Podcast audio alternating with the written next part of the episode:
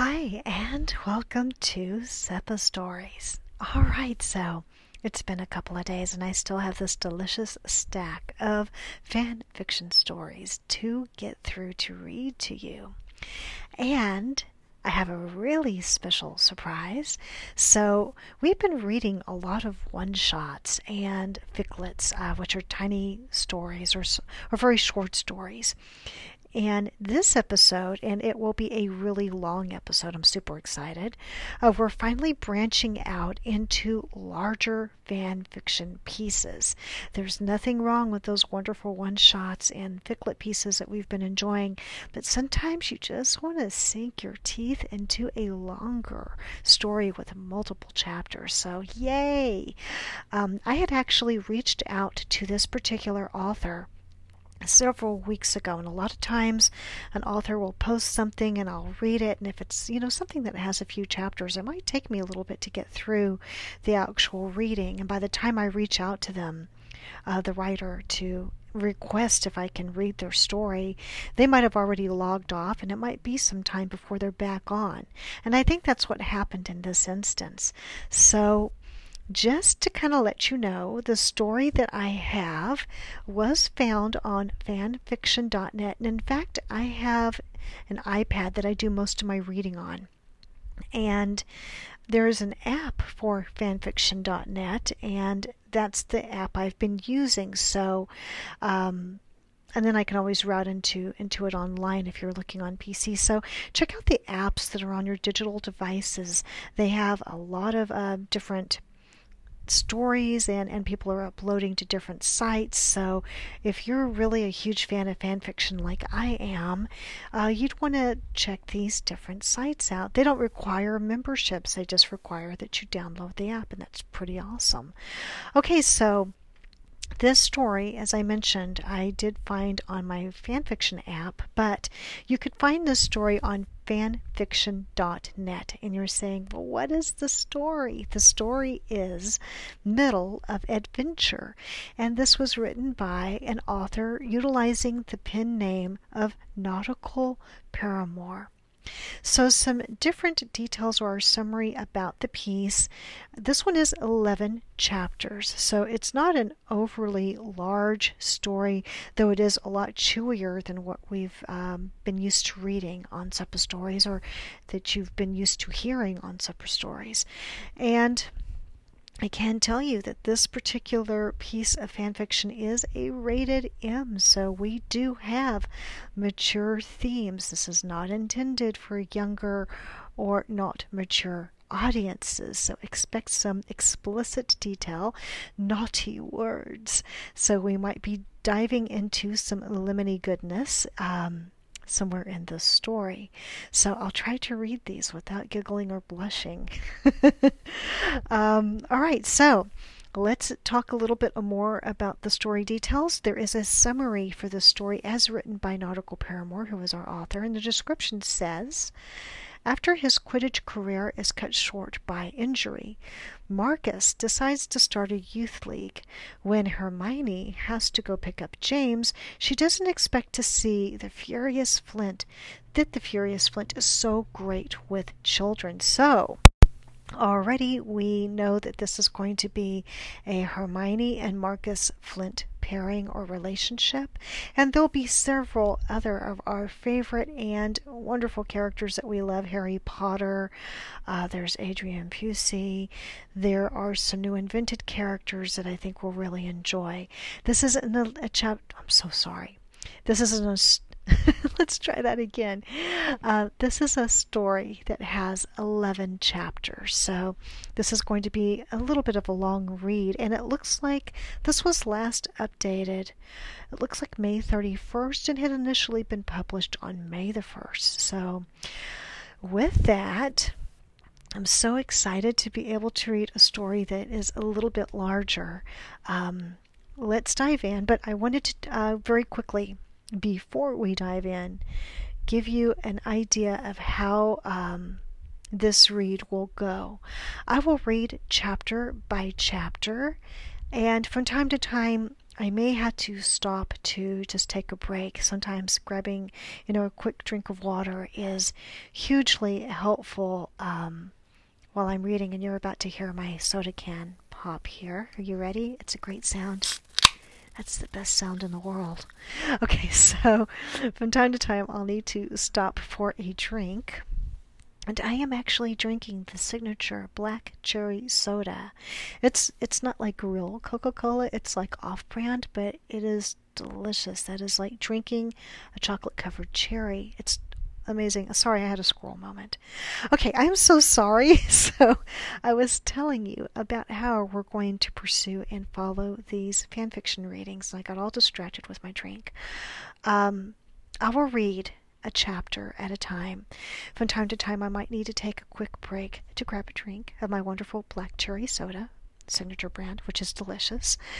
And then, of course, we'll be rejoining you to continue on with the next chapters. This entire episode will cover the entirety of the story. So, um, we will follow that format. There might be uh, a couple of commercial breaks thrown in as well.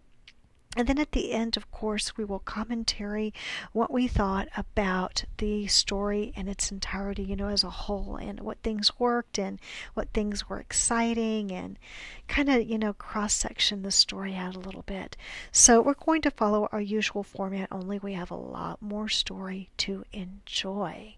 Okay, so just FYI, of course, uh, the writer, neither the writer nor myself as the reader, we do not own the rights or intellectual materials, marketing, merchandising, souls of characters. We just simply love the world that Rowling has created and love to play with and enjoy her characters in our own sandbox. So, um, this is an independent work of fan fiction. It is not canon compliant. And with that, let's get into Nautical Paramour's Middle of Adventure. And we will begin with chapter one now. Hermione Granger scribbled furiously, hoping to finish off her report before the end of the day. The stack of uncompleted, unreviewed even work that towered around her desk menacingly made her efforts seem almost meaningless. Still, it was a good feeling to be able to scratch her signature at the bottom of the page knowing she'd given it her best work and that it was finally completed. When she had joined the Ministry of Magic she had hoped that she would be able to make some positive changes for the rest of Wizarding Society, only to be quickly disabused of the notion. It seemed that everyone in her department knew her reputation for getting things done, and her co-workers were only too happy to dump their work off on her desk. And she kept doing it, well, because she knew that that was the only way to get things done. The alarm on her wand buzzed again for the third time, and she canceled the spell and irritated. Wondering how she'd managed to miscast her morning alarm so horribly, she returned to the work in front of her. Happy with the report, Hermione leaned back in her chair, stretching her arms overhead. She rolled her neck from side to side. All that the report needed now was a quick proofread, and then she could go home for the evening and snuggle for an evening of Muggle movies with Crookshanks.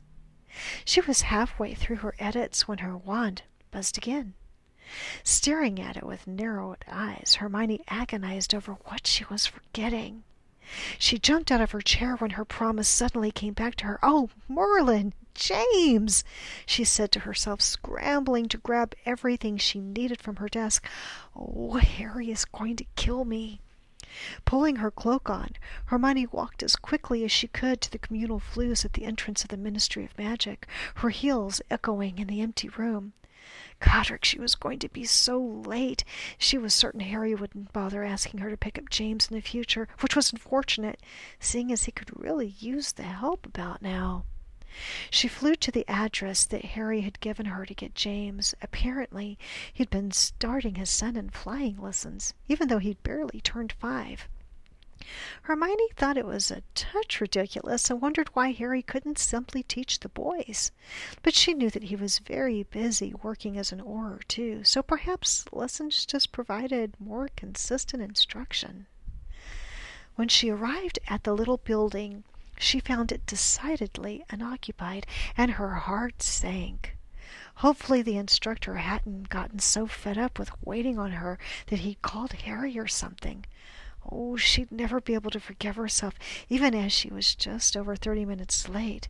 Merlin, she couldn't remember the last time she'd been this late. Looking around, she decided to make her way outside to see if maybe the glass was still gathered. After all, it wasn't as if you could teach flying inside. She exited the little building and looked around, quickly realizing that she was standing on a Quidditch pitch. Of course, it wasn't half the size of the one at Hogwarts, but there was no mistaking the giant rings. And there, on the other side, was James hovering on his broom while the instructor gave him gentle encouragement to push his broom into a slow motion dive. Hermione's heels sank into the grass as she walked, and belatedly she wished that she would have used some sort of cushioning spell to prevent her awkward gait. I'm sorry I'm late, she breath said breathlessly when she got to their sides. I got caught up at work. James's face lit up when he saw her, and he nearly jumped off his broom to give her a tight hug. Aunt Hermione, he said with a toothy grin. It's no trouble. I don't mind working one on one with a lad, came the grumbly voice of the instructor. Hermione returned to her full height, eyes trailing up from his feet, past his chest, to his face, only to gasp in surprise when she realized she knew him. He'd grown a bit of a beard, but there would be no mistaking Marcus Flint, former Slytherin Quidditch player. Flint? she said by way of greeting. His eyes widened in surprise. I didn't think you'd remember me, he answered. You're difficult to forget, she answered, before wincing at how awkward that sounded. Anyway, thank you for keeping him late. It was unprofessional for me to show up so late without even an owl. Easy, Granger, he said with a shrug of his massive shoulders. You wouldn't lose any owl's points here. Hermione gave him a tight smile, feeling rather like he was making fun of her. She did not enjoy it one bit. Well, James, we should probably get you home. I'm sure you're starving, she said to her honorary nephew. Yeah, Dad said we're going to have toasties for dinner tonight, he said with the enthusiasm that only a five year old could have for melted cheese and buttered bread. Flint began walking beside them. So, will you be picking up James regularly then? He asked, looking at her out of the corner of his eye as they walked back to the over large shed that served of office. I'm not entirely sure what Harry's plans are yet, but I suppose it could be a possibility, she said tersely. I'll have to be sure to clear my schedule after practice then. Make sure there's someone to watch Jamie while we wait for you to show up, he said, fighting to hide a smile. Unfortunately for Flint, Hermione did not find that particularly funny. Giving him a glare, Hermione grabbed some Floo powder. I don't think you need to worry about a repeat. I'm usually very punctual, she said with a frown, before throwing the Floo powder in and calling out for Grimmauld Place. The formerly dismal townhouse had been lovingly transformed over the years by Harry, and now Grimmauld Place was warm and inviting upon entry. Hermione walked James up the stairs so that he could clean up a bit before dinner, changing out of his miniature Quidditch gear and into regular clothes. By the time they were all finished, Hermione could hear Harry rummaging down in the kitchen. James excitedly ran to his dad, wrapping him up in a big hug. Then he launched into a play by play of everything he had learned that day, both at school and at his practice. Little Albus smiled upon seeing her, and Hermione gave his three-year-old a quick hug and kiss on the top of his head, before pouring him a little bit of pumpkin juice to go with his dinner. She could practically hear her distant, her dentist parents scolding her for giving him juice so close to bedtime, but she knew that the tiny little bit wouldn't hurt him. Harry invited her to join for dinner, which she was only too happy to do considering she hadn't done the shopping for a week, and her flat was sadly devoid of anything edible. The four of them ate happily, and once they were done, Hermione helped Harry get the boys into bed before joining him in the library for a nightcap. Flint owled me, he said, not bothering to hide a smirk. Blast! Hermione whispered under her breath. She was hoping she might just get out of having to tell him that she was late picking up James altogether. After all, the little boy hadn't even seemed to realize that he hadn't been picked up when he should have been. Um, I'm really sorry, Harry. I got so caught up at work, I swear. Stanhope gives me all the department's work. You shouldn't let him push you around like that, Harry said sternly, not liking her co-worker one bit. You know, you could always transfer the DMLE. I don't know. I'm finding myself less and less enamored by my job, she said with a frown. I'd really thought I was going to be able to improve things for magical beings and creatures, but there's so much red tape it feels pointless. It's fine, by the way, Harry said, ruffling his already perpetually messy hair. James is pretty in awe of Flint right now, so I don't think he would have cared if you never picked him up. Flint? Really? she asked, thinking back to the mean boy she had known at Hogwarts. Are you really sure that you're okay with James idolizing someone like him? she pressed. Yeah, He's all right, actually, Harry said with a shrug. He's a surprisingly patient teacher. I was skeptical when I first found out it was him running this little Quidditch league, but James begged and begged, and then I couldn't say no. I watched the first practice, and I've got to say that I was pleasantly surprised. Marcus is great with kids. Hermione raised her eyebrows at that statement. Thinking that Harry must be confused, Marcus Flint is good with children, she repeated, not sure if she could ever believe what he was saying. Harry, when we were at school, he stole a beater's bat from his own teammate and sent a bludger at you that nearly sent you to the hospital wing. Harry shrugged his shoulders, not particularly bothered. It was just Quidditch, he said. It's not anything personal. He's not exactly the picture of sportsmanship, then, she said, still not wanting to accept that Harry what Harry was telling her. Do you really want him teaching such underhanded Slytherin tactics to James? You sound like Ron, Harry chastened her. Don't compare me to him, Hermione said, not wanting to be reminded of her ex-boyfriend. She and Ron had not been suited as romantic partners and mutually agreed to part ways in their early twenties. She had been perfectly happy as friends, but it seemed that Ron could not stand to see her date anyone else, and their relationship quickly soured. Look, if I thought that Marcus was teaching James any bad habits, you know I would pull him from the Quidditch League in a heartbeat, Harry explained. But it's one of the only things that makes him happy right now, so I'm not going to hold Flint's childhood behavior against him. Hermione softened, knowing that all three Potter, boy, Potter boys were going through a tough time at the moment.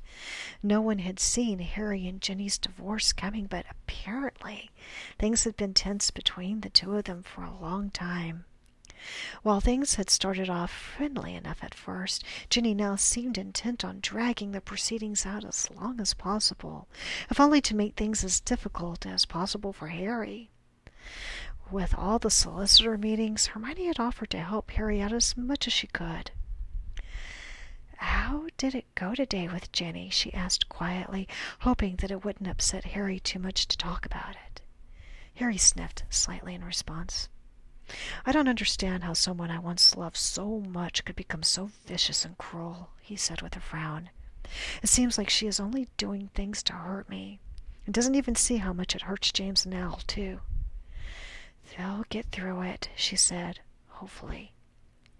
They have a great dad who's looking out for them, and, and it will be difficult, but I think they will understand some day.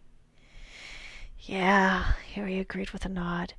Thank you for all your help with them, too. Even if I'm late, Hermione added, still feeling terribly guilty that she'd forgotten about James and then tried not to tell Harry about it. Even if you're late, Harry agreed with a laugh. All right, chapter two, and it looks like we are going to be visiting Marcus Flint. We will continue. Marcus Flint had certainly never expected to be running a Quidditch league for children when he'd been at Hogwarts. He could barely manage to put together his assignments for classes, let alone coordinate classes for all age ranges under 11. But it's where he had ended up. Initially, when he had left school, he had trials at many of the professional teams across England before being offered a spot on the Falmouth Falcons. They didn't care if he'd barely passed a single newt, even after repeatedly testing. All they cared about was that his arm was good enough to score. He'd been there a couple of years when the war broke out. Marcus had no interest in offering his wand to the Dark Lord. Not out of some love for Muggleborns, just he didn't see the point in supporting him. It wasn't as if you could ever get rid of Muggleborns. So Instead of being roped into something he didn't want, he fled to Italy to play Quidditch. Italy had been fantastic. The food was a great deal better than what he ate in Falmouth, and the witches were pretty, and Quidditch was Quidditch. Except for the absolutely atrocious way they pretended to get fouled all the time, divers, the lot of them. The club had even managed to fix his teeth when a rogue bludger knocked out his old ones. But Marcus couldn't really complain. Not until he took a bludger to the head one too many times, and even though they were able to magically heal the damage, there was still recovery time involved. As he got older, the recovery time took longer, and after a while the club just couldn't really afford to keep him on his wages if he was going to be spending his time with the trainer rather than out on the pitch. They had to let him go. He was still a little salty about that. So he'd packed up and headed home to England. When he had received exactly zero offers to join any of the squads there, he knew that he had to face the facts. His career as a professional Quidditch player was over. Marcus was crushed. He'd never wanted to do anything in his life except play Quidditch, and when it was no longer an option, he just didn't know what to do with himself. He was still too young to be a coach, not to mention he had absolutely zero experience outside of his captaincy of the Slytherin team. He knew that he could whip school children into a team from his time at Hogwarts. Just look at Malfoy. He'd taken someone who'd only managed a spot on the team due to a generous donation from his father, into someone who could actually pass as a seeker. Thinking about Malfoy and his furry little stick-in-your face gave Marcus the idea of coaching children to gain some experience. Only there weren't any leagues for children outside of school, and he doubted that Professor, Professor Hooch was going to be leaving Hogwarts any time soon.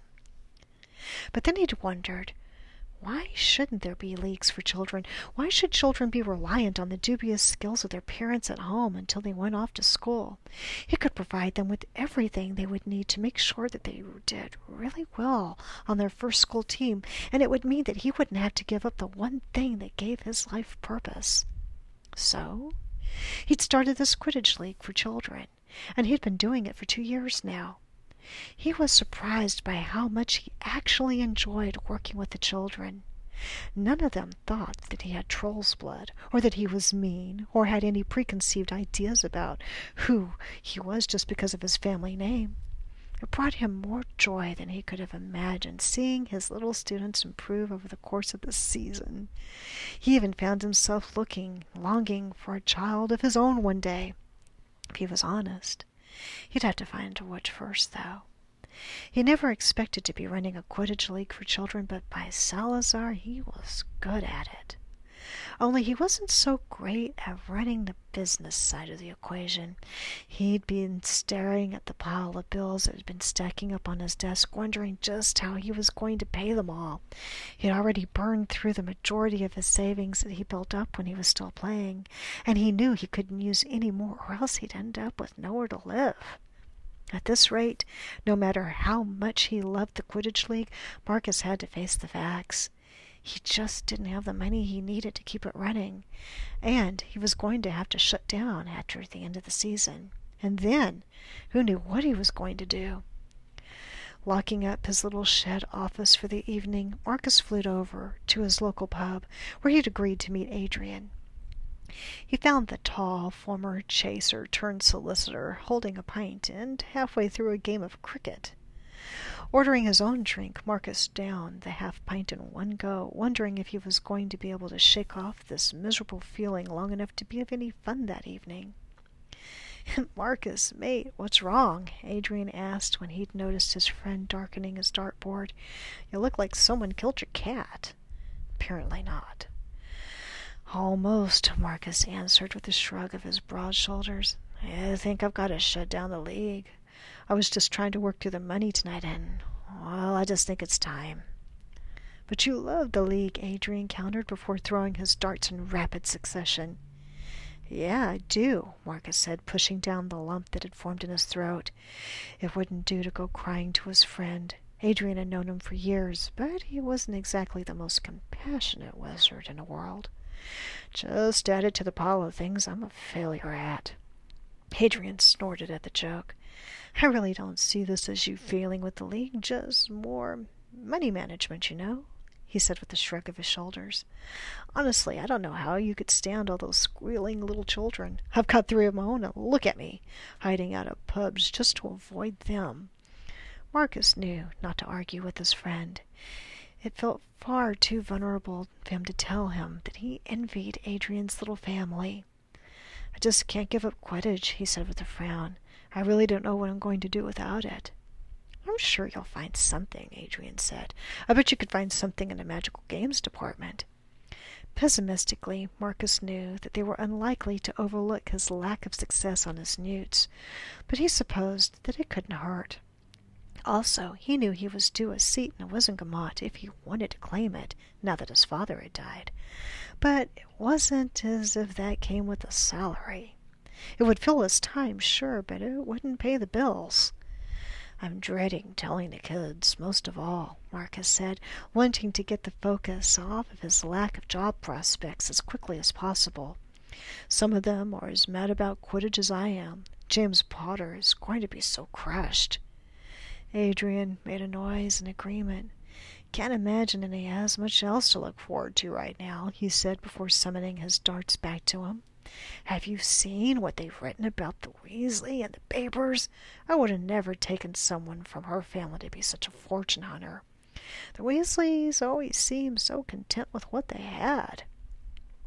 Maybe she wasn't as content as she put on, Marcus said, trying not to judge too harshly. But I've spoken with Potter now and again, and he made it out to be that she is just twisting the knife because she can. Rough, Adrian said in agreement. Let him know I'm available if he ever needs another solicitor to look something over. Another beer? Marcus made a noise of agreement before offering his empty pint to his friend. He wasn't sure if Potter would be happy to accept Adrian's help or not. Marcus hadn't expected that the other wizard would even want anything to do with him, though, and he'd been surprised. Once Potter had made sure that he would do a good job with his son, he backed off with his do-gooder Gryffindor attitude. It was nice to put aside any, any animosity from school now that they were adults. It seemed that Granger hadn't done the same. Potter must not have given her a heads up that he was the instructor at James's lessons, because when she saw that it was him there, no hiding the look of contempt reflected in her eyes. He wondered a bit at what her problem was, because he didn't remember ever doing anything to her, just to Potter. And, well, if Potter had forgiven him, why shouldn't she? In any case, Marcus could see the bright side in closing the Quidditch League would mean no more chances of accidental runs-in with the Muggle-born witch. He didn't need to put up with being disrespected by her, even if he had secretly liked the way she looked while doing it. Adrian returned with his beer, and Marcus turned the topic of conversation to happier subjects. Cassius's stag weekend. Adrian had been boasting about a weekend that would last in memories for years to come, long after his wedding to Adelaide Merton. Adrian was convinced that his party would outdo any wedding that Adelaide could be able to plan, even her own wedding. Based on some of the details he was hearing, Marcus thought that Adrian might be right. After another two beers, though, it was time for Marcus to return home to his flat for the evening. When he had returned to England after the war, He'd purchased a flat in a not very fashionable part of wizarding London, but it suited his needs, and it had been a good price. There was no way that he intended to return to the home he'd grown up in, no matter how much his mother had begged him. Once she'd passed, he would just sell it, he figured. Too many bad memories. Feeling a little bit drunk, he pulled out a scrap of parchment before scribbling out a message to Potter, of all people, telling him about the need to cancel the Quidditch League at the end of the season. He wasn't sure why, but he felt worst of all about letting down little James Potter. It wasn't as if Potter would need to hire a private flying instructor for James, seeing as Potter had been a more than talented Quidditch player in his own right. He could just do it himself. But Marcus couldn't deny that James did have the makings of an excellent chaser some day, and he made a mental note to keep tabs on him once he went off to Hogwarts in a few years' time. Retreating into his bedroom, he shucked off his shirt and pants before trudging to the bathroom to brush his teeth. He tried not to feel too melancholy about the situation, but he couldn't help but feel like a fuck up. Like every good thing he'd touched went to ruin. It was just typical that this was happening. Why did some wizards have all the luck?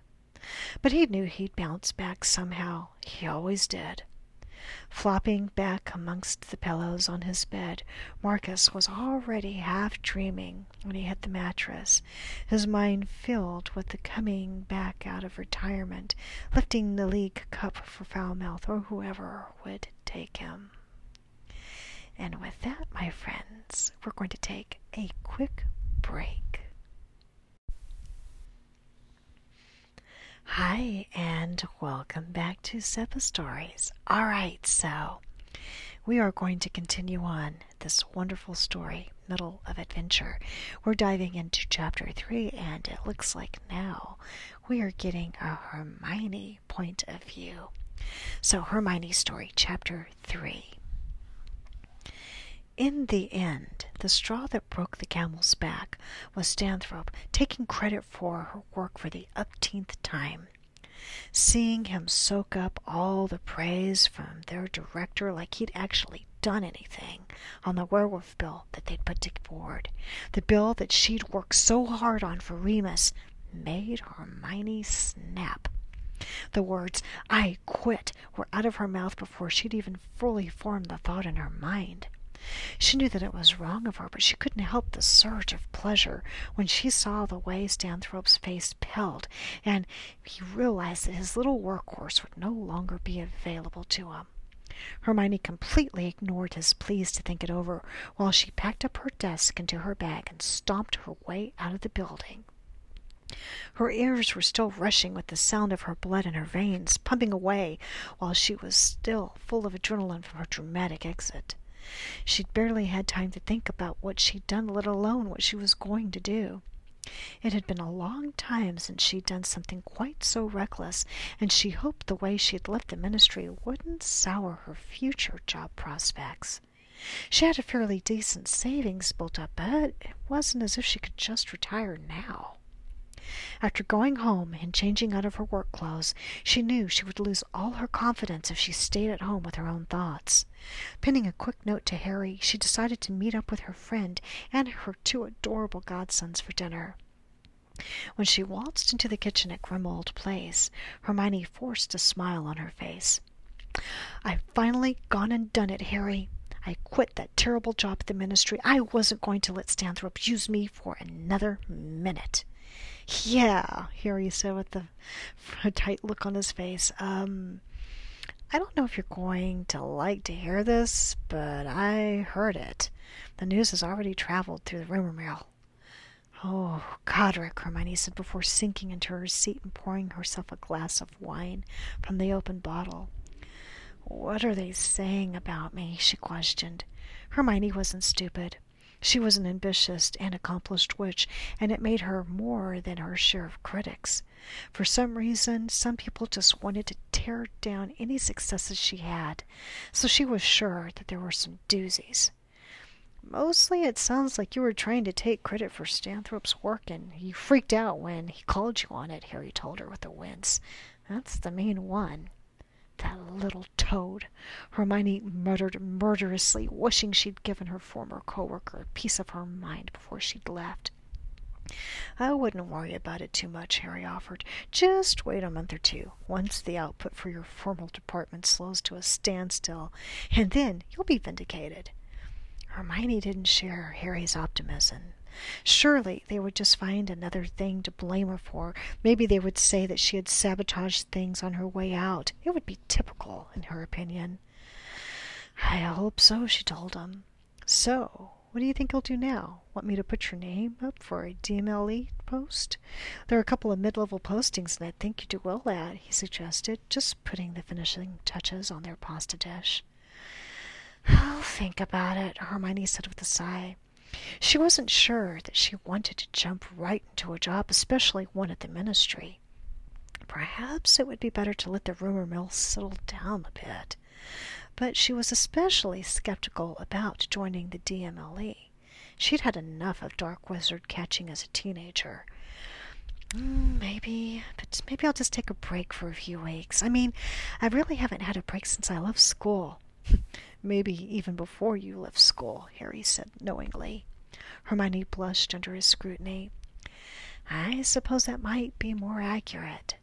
With dinner plated, Harry looked at James sadly.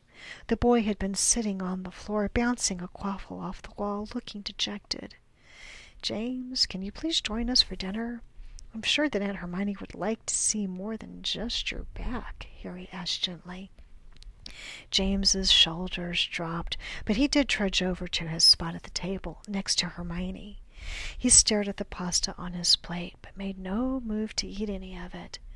Hermione was concerned about the poor little boy. James, what's happened? she asked him softly. Why are you so unhappy today? Quidditch League has been cancelled, he said dramatically, crossing his arms over his chest in more of an angry move and I'm very upset. Quidditch was the only fun I ever got to have. She highly doubted that Quidditch was the only fun that James ever got to have, but she knew better than to argue with a five-year-old who was quite so blue. Looking up at Harry in question, she wondered what could have led Flint to cancel his lessons. He seemed to have really enjoyed his work there from what she saw, and from what Harry had told her. Flint owled us the other day, Harry said with a sad look on his face. He's dissolving the league at the end of the season. So you see, James, you'll still have two more weeks of Quidditch before it's over, he tried to explain to his son. James wasn't having it. Hermione bit her lower lip. I wonder why he's done it. It seems a bit sudden, doesn't it? she asked, even though she realized she didn't actually know much about Marcus Flint at all. Maybe this wasn't out of character. She just thought that he'd loved Quidditch, but maybe he'd gotten a better opportunity. Is he going to come out of retirement? That's not the impression I got, Harry said. It sounded like it had more to do with finances, if I'm honest. Well, I'm sure finances can be fixed, Hermione said, although not sure why she was wanting Flint to keep his little league open. Well, aside from the fact that it would make James happier than anything in the world, maybe he just needs a little help with it. I'm sure it's a lot of work, Hermione, Harry said a bit dismissively. I mean, he runs the whole thing by himself. I'm sure that he puts a lot of time and energy into it. Maybe it's just not worth it any more. Hermione was never one to take hard work as an excuse not to do something, though. That's true. But perhaps he just needs a little help to get things sorted out and proper. I mean, someone who's been has experience planning things coordinating, someone who's good with numbers. If Flint had someone to take some of that burden off of him, I bet he'd have more time to devote to something he'd loved. And are you supposing that person to be you? Harry asked her skeptically. She floundered for a moment, thinking over what he was suggesting. She hadn't really realized it, but Yes, she was thinking about herself, even though she wasn't really thinking about the reality of working with Marcus Flint. Why not? I've got a lot of free time on my hands all of a sudden, she said tersely. Well, for one, you were just telling me about what an underhanded Slytherin he was not even two weeks ago, Harry said with a snort. but not only that, you don't particularly like Quidditch. She shrugged her shoulders. You were right. It was wrong of me to hold Flint's past against him, especially after so much time has passed. You've convinced me that he's a changed man, she said. She did feel a little bit badly still about making all sorts of assumptions about the tall wizard when she'd hated all when people did the same to her. And the Quidditch? Harry pressed. Hermione rolled her eyes. I don't see. What about helping Flint? Well, it would mean that I would have to hop on a broomstick, she said with a snort. I'll just, I don't know, offer to take a look at his books. I'm very good with numbers. Harry remained unmoved. I don't know, Hermione. What's the harm in offering? Hermione asked, wishing she knew why Harry was making this so difficult. I'm just going to offer Flint a bit of help, and the worst thing he could do is say no. Flint might not enjoy being seen as one of your little pet projects, Hermione, Harry offered constructively. Hermione was irked at the suggestion. Little pet projects? Harry, is that what you think of my work? she pushed. Of course not. Harry rushed to clarify. But you have to see this from Flint's perspective. From what I've heard, your last meeting with him was less than pleasant, and now he's going to see you swan in and offer to help. He's very proud, and I don't think he will like to have you rub his failure in his face. She could understand where Flint might be coming from, but she certainly didn't see him as a charity case. More just someone who could fill a little time in her now wide open schedule. I'll be cognizant of that, Hermione agreed softly. But look on the bright side, Harry. Maybe, with a little bit of help, Quidditch League doesn't need to shut down. James brightened considerably upon hearing that. How would you like that, James? Don't you want Aunt Hermione to try to save Quidditch League? she asked her godson with a bright smile on her face. Harry did not sell, did not share his son's enthusiasm. Don't give him false hope, Hermione, Harry scolded, or you can be the one to explain to him why it was cancelled a second time. Hermione flushed, realizing how cruel it would be to string along the little boy's hopes and dreams for the future. She didn't want to give him false hope, but she didn't see how Flint could possibly turn down her offer. After they had finished their dinner, Hermione returned to her empty flat. She was buoyed with a new plan to help Flint save his business. Pouring herself a second glass of wine, she sat at her desk in her home office. Pulling out a fresh sheet of parchment and her quill, Hermione leaned back in her chair and began brainstorming the best way to approach him. Harry was right. She didn't want to embarrass him. She wanted him to take her up on her offer agonizing over the wording of her note for a good while, Hermione finally put quill to parchment and carefully crafted her offer, letter to the mysterious Marcus Flint. While the ink was drying, she read over it once more, just to be certain it was perfect.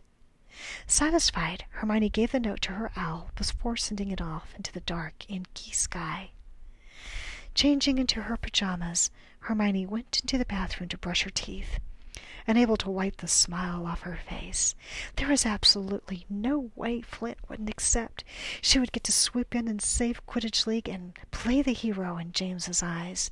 She wanted to make the world a better place for people, and if she couldn't do it for magical creatures and beings, at least she could make it a little better for James Potter.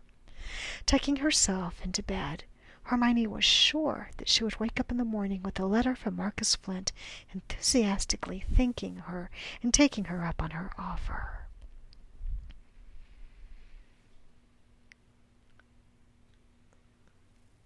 All right, and now, my friends, we are going to be diving into chapter Oh goodness. Chapter 4. Hang on here. I have having technical difficulties. Okay, here we go. Chapter 4. And this is Marcus's perspective. Dun dun dun. What's going to happen? I'm so excited. Let's find out. When Marcus first received Granger's note, he'd had to rub his eyes and read it again wondering if perhaps he'd fallen asleep and this was some kind of awful dream. But when he'd confirmed that it was in fact real, he'd gotten to work writing back in the most scathing, terse reply that he could possibly muster. Marcus had hoped that his rude note would be enough to scare little Hermione Granger off ever reaching out to him again with her insulting offer of help. So then, why was she stumbling out of his flue into his shut office, having swept in like the swirling wind, and why did she look so annoyed with him? Flint, she said by way of greeting, I need to speak with you. Marcus leaned back in his chair, holding his head in his arms, letting his eyes trail over her. He realized he had never seen Granger look this casual, ever, not even when they'd both been at Hogwarts together. She was wearing a pair of those jeans that Muggle-borns and some half-bloods seem to favor, and a threadbare, overly large jumper, familiar and well worn. It almost looked as if she had stumbled out of bed and threw on the first thing she could grab before fluing over. Salazar Granger, did you honestly come here as soon as you woke up? He sneered at her, hoping to scare her off. She blushed, rather prettily, if he was honest, but he wasn't, obviously having been caught. Her hand absent-mindedly checked over her now wavy hair, perhaps checking for some imagined bedhead that would have given her away. Her face hardened once she reminded herself of her task. "I don't think you gave my offer the proper amount of consideration," she said. "This isn't a negotiation, Granger," he answered, knowing he'd been amused if he wasn't so irritated with her offer. Gryffindors were always such good doers, and he didn't want her help because she felt bad for big troll Marcus Flint. Listen, I've just left my job at the ministry, so I have loads of free time. I don't want your help because your schedule is suddenly wide open. And I'm actually very good with numbers. I got an O on my arithmancy. Newt, look who's showing off then. I don't give a shit about your newts. So I am sure that I can handle something as trivial as finances for a Quidditch league. She was looking at him rather triumphantly, as if she just won some kind of debate with him. In reality, though, her obvious disdain for something as trivial as Quidditch League only got his hackles up more than ever. He didn't want Hermione Granger's help, especially not when she thought she was lowering herself just to do it. He stood to his full height, hoping to intimidate her a little bit. Closing the distance between them, he gave her his best glare, one that used to have Malfoy pissing in fear. Granger, this is not up for argument. I'm not giving you something to do just because you got fired from the ministry and now have loads of time on your hands, he growled. I didn't get fired. Merlin, you're so stubborn. I thought you were supposed to be the smart one, Granger. I don't want your charity, he said forcefully. He couldn't believe that she was still trying to argue with him, and he wondered just how someone so tiny could be such a huge pain in his ass. Granger, it seemed, was not used to this sort of rejection, and he could see her growing angrier and angrier while she processed his words. Well, well, well, fine then. I hope you do go out of business then, she snarled back at him. I don't even want to help you. I was only offering because of James, but now you couldn't pay me enough galleons in the world to help you out, Marcus Flint. It seemed that she would get the last word because before he could even formulate an equally hurtful response, she was stomping back through the fireplace to wherever she had come from. When she was gone, Marcus fought the smile on his face. Granger was an annoying Gryffindor, yes, but it was awfully fun to roll her up like that. It was as it was as if you could practically feel the magic sparking off her body. The image of her flushed, with her hands on her hips, chin jutted up in the air, was burned into his brain, whether he wanted it to be or not. By the time it was time to close up for the day, still without a grand plan how to save his Quidditch league, he still hadn't stopped thinking about Hermione Granger, not even when he flew over to the pub. Cassius had come along with Adrian this time, and were sitting in a booth discussing the pros and cons of holding a stag weekend in Copenhagen rather than Ibiza. Marcus didn't really care where they went, so long as there was lots of alcohol. Telling them as much, he left the table to grab another round of pints. He must have zoned out a bit because Adrian was smirking at him when he finally came back to the conversation. Who's got your head in the clouds? he asked, asking as if Marcus hadn't had a girlfriend in his life. Hermione Granger, he answered without thinking of what the suggestion really meant. What? Cassius asked, blinking owlishly at him. Hermione Granger? Not like that, Marcus said with a flush, even though he hadn't been able to stop wondering just how far into her jumper her blush went. I mean, well, she came to my office today. It was pretty rude, actually, insulting me, acting like some kind of fucking saint who'd graced me with her presence. Why wouldn't I take her up on her offer? he asked sarcastically. Mate, you are going to have to back up and explain this a little bit more, Adrian said with a laugh, completely unclear on what Marcus was trying to say. Well, you know how I told you that I'm going to have to shut down my Quidditch league due to the state of the finances? Marcus asked. Well, Potter must have mentioned something to Granger, because before I know it, she is whirling into my office and practically demanding that I let her help me sort them out.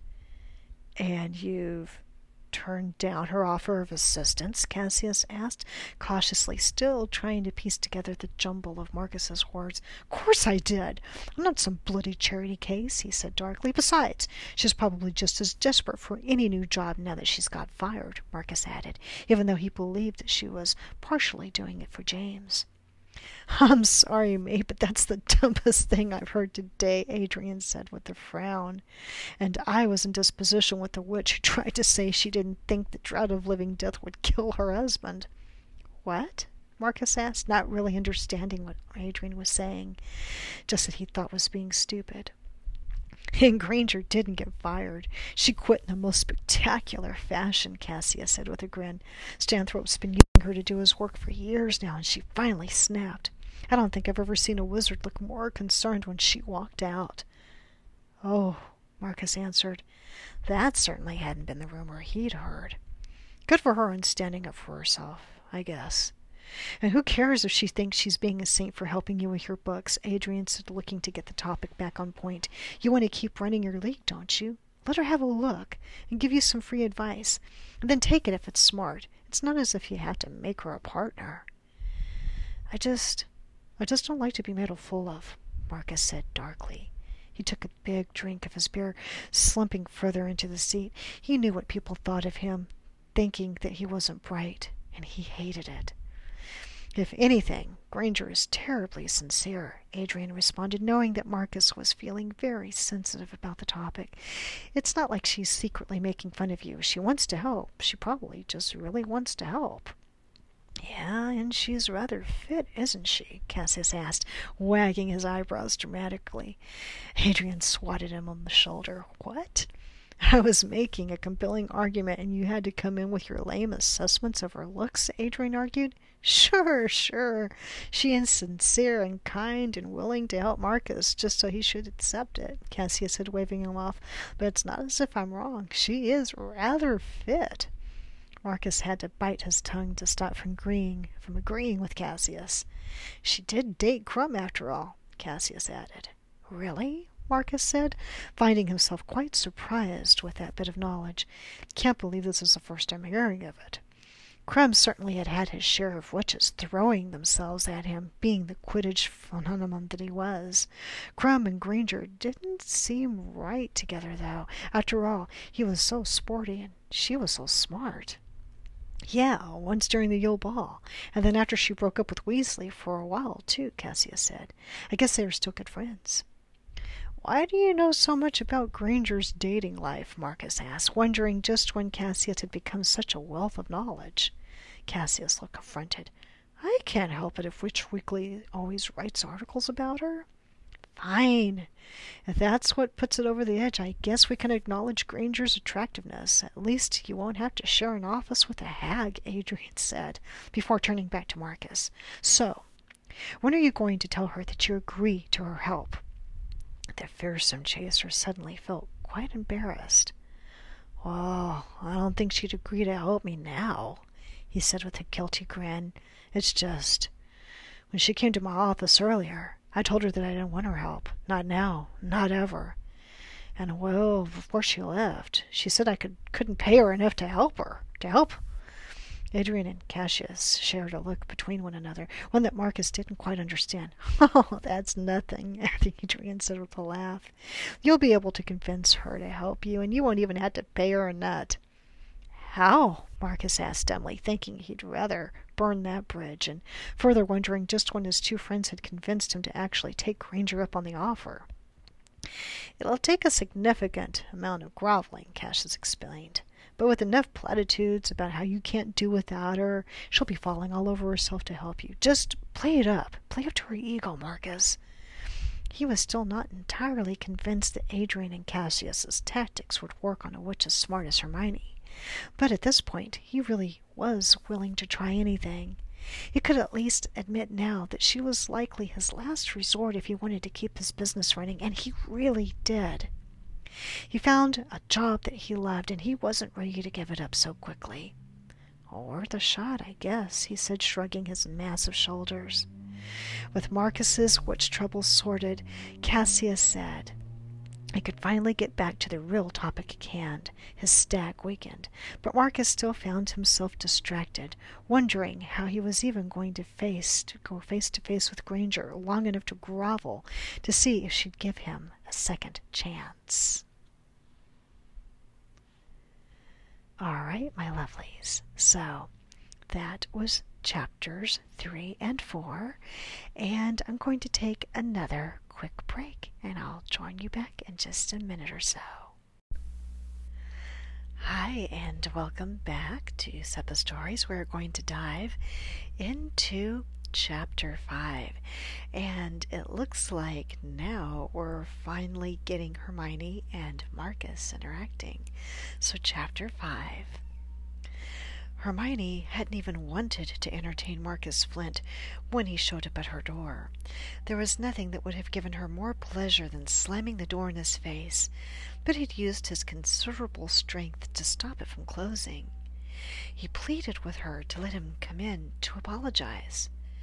Finally, she gave in, mostly just because she had neighbors and she didn't like Flint causing a scene out in the hallway. He'd spilled into her flat, taking up far too much space with his broad shoulders and fierce look. Immediately he started telling her what a mistake he'd made by yelling at her and confessing that he was just too proud to accept help. Initially, she had stuck to her guns and told him to find someone else to help him. But then he dropped to his knees in front of her, which was ridiculous because he was still nearly as tall as her, even on his knees, and actually begged her to help him save his Quidditch League. And she had just melted. Of course, she would help him save the Quidditch League, not just for James, but for Marcus Flint, too. But the following Monday, she nervously stood in front of her fireplace, wondering if Flint had played her. What if this was all some kind of elaborate joke being played on her?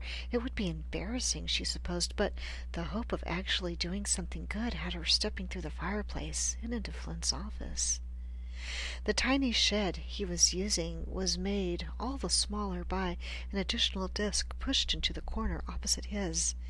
Flint was seated behind his own desk eating a massive plate of breakfast and looking surprised that she was actually there. You're early, he said with a slight blush, once he'd finished his mouthful of fried tomato. Better early than late, Hermione said with a shrug of her shoulders. She didn't think that she was that early. And so dressed up, this isn't a ministry Granger, he added. Hermione looked down at her jumper over a collared shirt and jeans. She thought this was about as casual she should be in a work environment, but looking at Flint's athletic wear, she wondered if she hadn't miscalculated. Still, she wasn't going to apologize about what she wore when it wasn't inappropriate. Sorry, I forgot my Quidditch uniform at home, she snarked back at him with a roll of her eyes. Just show me where you keep your financials. I agreed to help you, but we don't need to become great friends or anything.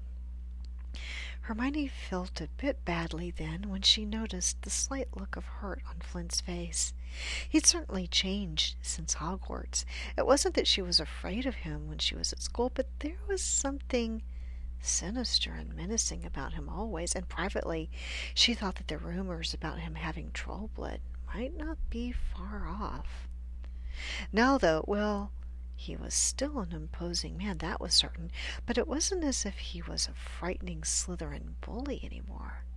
He'd grown a beard and let his close-cropped hair grow in a little longer. His gray-blue eyes reflected amusement more often than not. Dare she say that she might actually find him a little bit attractive? Shaking her head, Hermione slipped into the desk that he'd prepared for her, placing her bag by her feet. When she looked up, Flint was carrying over a stack of loose papers and parchments, and he dropped them onto the desk with a heavy sounding slap. Hermione sighed when she saw the absolute lack of any organizational system that he had. Thank you, Flint, she said politely. Thank you, he countered. I've obviously never had a head for this kind of stuff. He paused for a moment to look at her. If we're going to be working together, though, I think it's only right that you call me Marcus. Sure, Marcus, she said, trying his name out. You'll call me Hermione, then. He gave her a short nod before returning to his own desk, leaving her alone with her massive pile of work. It wasn't that different from the ministry, she thought disappointedly. Privately, she was wondering why she'd gotten the idea to do this again.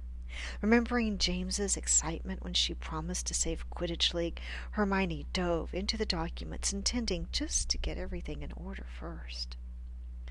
They worked fairly quietly with one another, with Flint leaving the office after an hour or so to go teach a lesson to some children who looked to be around seven. Hermione leaned back in her chair so she could look out the window and watch. Even though he must seem like a giant to the little kids, it seemed that they all adored him. Running around the pitch, chasing after him on their tiny brooms, the sight was enough to soften Hermione's heart.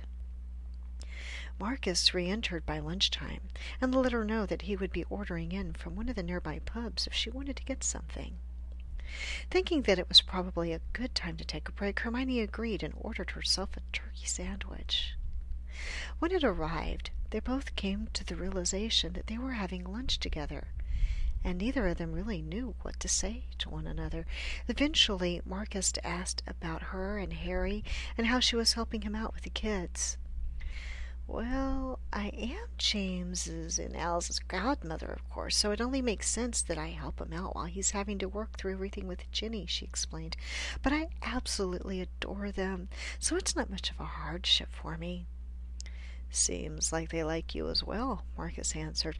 Potter is lucky to have you as a friend. Hermione was touched by the sentiment. Oh, I'm sure he'd do the same for me if I was in a situation like that, she said with a smile. When lunch was over, Hermione finally was ready to get into the details of the financial records of the Quidditch League. She was able to tally up the expenses easily enough and was pretty pleased with what she found. Marcus seemed to be frugal, selected quality products that would last for a long time rather than just the cheapest option. Overall, she couldn't find any red flags of spending that would obviously need to be cut out. However, she was finding it impossible to find any information on the revenues. Marcus had given her absolutely no documentation about the fees or how he was paying for it all. Waiting until he came back in from his afternoon practice, Hermione knew that she needed to get to the bottom of it. So, Marcus, I have found one big issue in the financials, she said, standing from her desk. It doesn't look like you've given me any detail on the revenue, so it's a bit hard for me to understand the business. I need those too. Marcus looked like a deer in headlights, never expecting to be asked about that. Um, there are no revenues, he said, looking down the bag of quaffles he had carried in. Well, I mean, I suppose you aren't making a profit off the business right now, and that's fine, Hermione said, not judging him. It had only been open for a year or two, so she didn't expect him to be raking in the galleons. But you must have some money coming in from the players' fees, right? No, I don't charge the players any fees, he said, looking like he didn't really know what to do with himself under her scrutiny. Why not? Hermione asked, completely confused as to why he would do that. Just doesn't seem right. A lot of kids that come here might not be able to afford Quidditch if they had to pay fees, he explained. It's already an expensive sport. Racing brooms, gloves, uniforms. I didn't want to cut anyone off from the experience. Hermione was sure that she would never have guessed that underneath all his scowls and snark, that Marcus was really just a big softy. That's admirable, she said, rewarding him with a smile. But you could charge the families who are able to afford it, and then offer need based scholarships or grants or something to help the families who can't. Marcus shook his head. No, I don't want anyone to feel embarrassed to have to ask. I'm not going to start charging fees, he said resolutely. Are you taking donations then? she asked, still not understanding how he'd managed to keep this running for so long. I mean, I'll take a donation if someone happens to make one, he told her, but I'm I'm not going to turn away any money. But I don't ask for them either. Hermione bit her lower lip. I I just don't understand. How are you paying for all of this if you don't take fees or donations? she asked. Marcus turned away from her to put the quaffles away. My inheritance? Some of the savings I had from my pro career, he said casually, though she could tell from the tightness in his shoulders that he was somehow defensive about it. Crossing the distance between them, she carefully placed her hand on his shoulder to get him to look at her again. That's very generous of you, Marcus, she said, holding eye contact with him. But you have to realize that it's not sustainable. Of course it's not sustainable, he said. I've got to close it down now, don't I? I can't keep running it any longer the way I have been. It's hopeless. Hermione could not believe that this was the same Marcus Flint who dressed up as a Dementor to frighten Harry one time. Of course, everyone matures, but she was seeing a completely vulnerable, caring side to Marcus that she would have never imagined existed. Now, more than ever, she wanted to be able to help him continue doing what he loved. It's not hopeless. We will just have to make some adjustments. Either start asking for fees Hermione offered, knowing that he probably wasn't going to go for it, or we can do some fundraising. I'm sure that a lot of people haven't even heard of your Quidditch League. I know I hadn't. And I'm sure some of those people would like to give a bit of money to kids who just want to play Quidditch. I don't want to be begging for charity, he said, suspicious of what she was suggesting. You won't be begging, Hermione said, unable to fight back a smile. I was thinking something more like a fundraising gala. You know, fancy dinner, dancing, and tons of wealthy wizards who are dying to give away galleons to improve their image. You know, people like Malfoy. Marcus did laugh at that. All right. You convinced me to at least give it a try, he said, but I wouldn't know the first thing about planting a gala, let alone what to even wear to one. You just leave that to me, Hermione promised him. I'm not necessarily a party planner, but I am a planner, and I've been to a lot of galas in the past, and oh, ten years or so. I think I can throw something together that will work. Just don't get my hopes up too much, okay, Granger? he asked. Hermione felt her heart clench a bit at that. She really wanted to make this work for Marcus now more than ever. You really love this job, don't you? At first, it was just a way to keep Quidditch in my life, he explained, but now, now I couldn't think of anything else I'd rather be doing.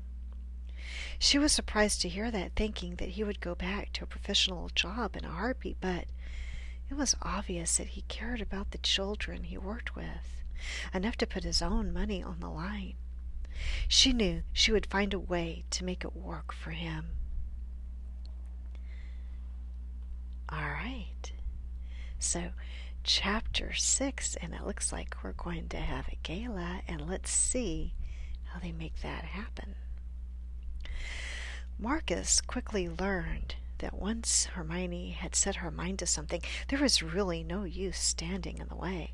After she had looked at his books and he'd stood firm on not charging students to play in his league, Hermione had gone about planning a fundraiser. It was going to be a dance and a fancy dinner, as she explained to him. Marcus would never have thought about even attending one of those, let alone hosting one himself.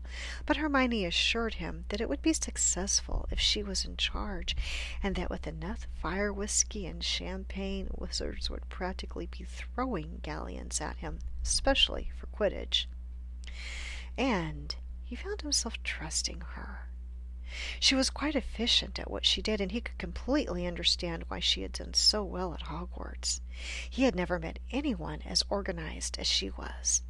He had never seen anyone get as much done as she could. He'd never seen a witch give such a blistering fire call before that it even had him feeling nervous, and he wasn't the poor sod who'd messed up the permit. All in all, Marcus could admit that she was glorious. He found himself heading into work with a springing step that no longer had to do entirely with Quidditch. At least half of his good mood could be attributed to the tiny witch that he shared his office with.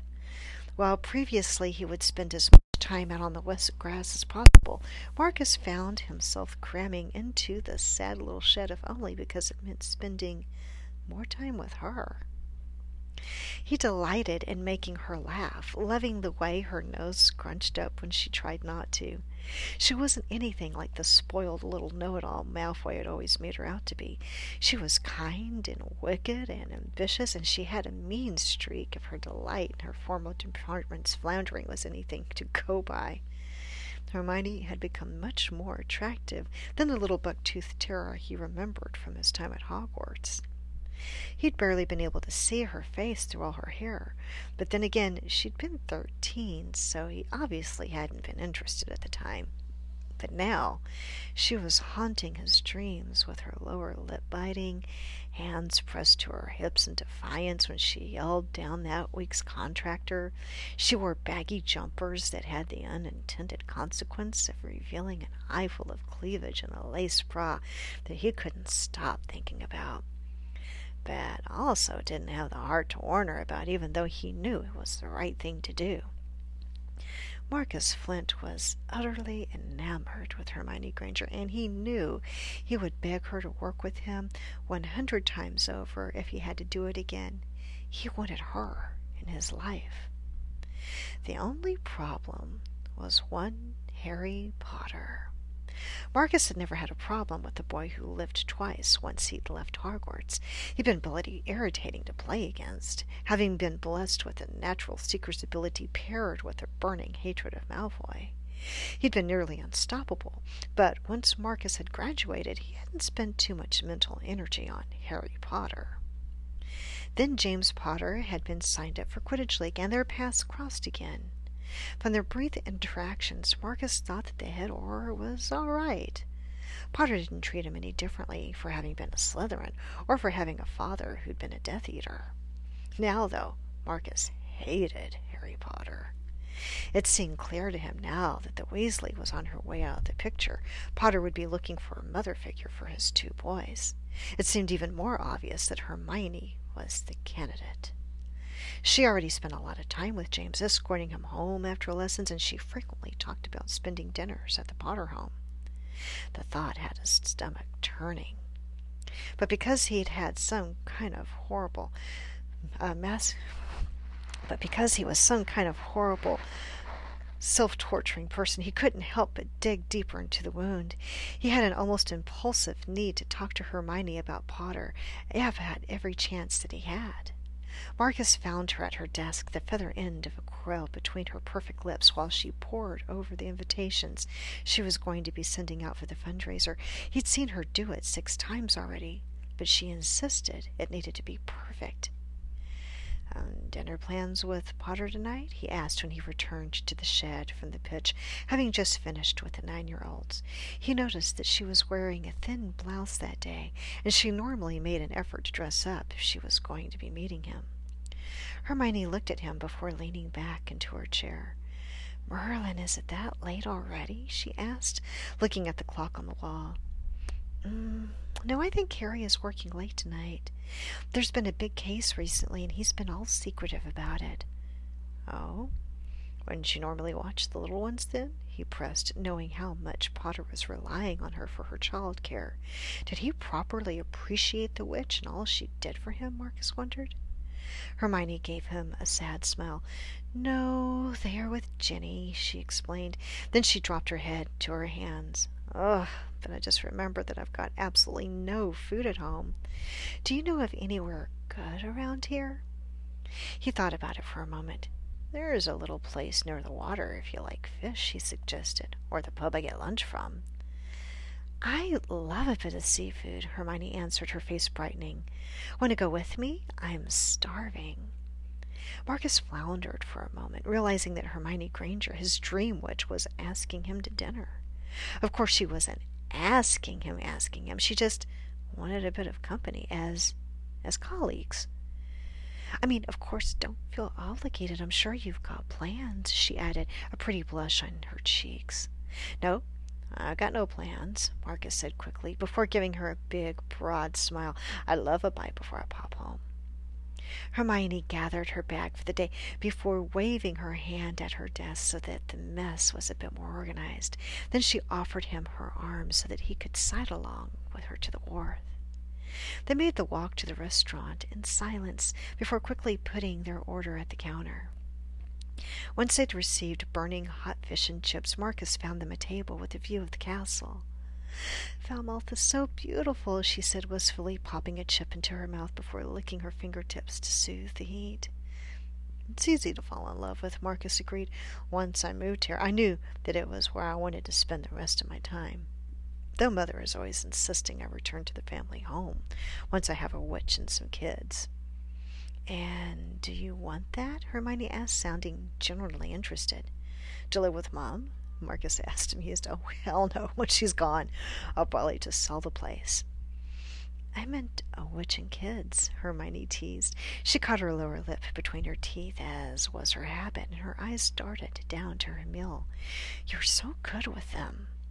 Marcus chuckled. Witches? I'd have to agree with disagree with you there, he teased back. Not witches, Hermione laughed, her nose scrunching up into like kids. I mean, I was surprised to see how good you are with them. You're so patient and fun, and James practically idolizes you. Yeah, I do like teaching them, he agreed. I haven't thought too much about having kids of my own. I'd had to convince a witch to have one with me first, and we've already discussed my poor skill there. But yeah, it would be nice. Hermione looked away, again her cheeks going a bit pink. I don't think convincing would be as difficult as you might think, Marcus, she shied at him.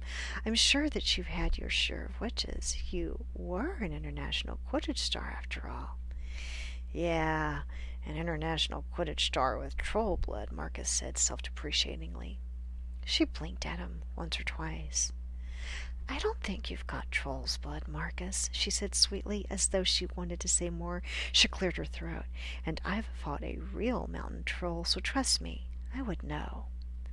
Marcus couldn't hide his smile from her. It was nice to know that she didn't think of him that way, even if he was no Harry Potter.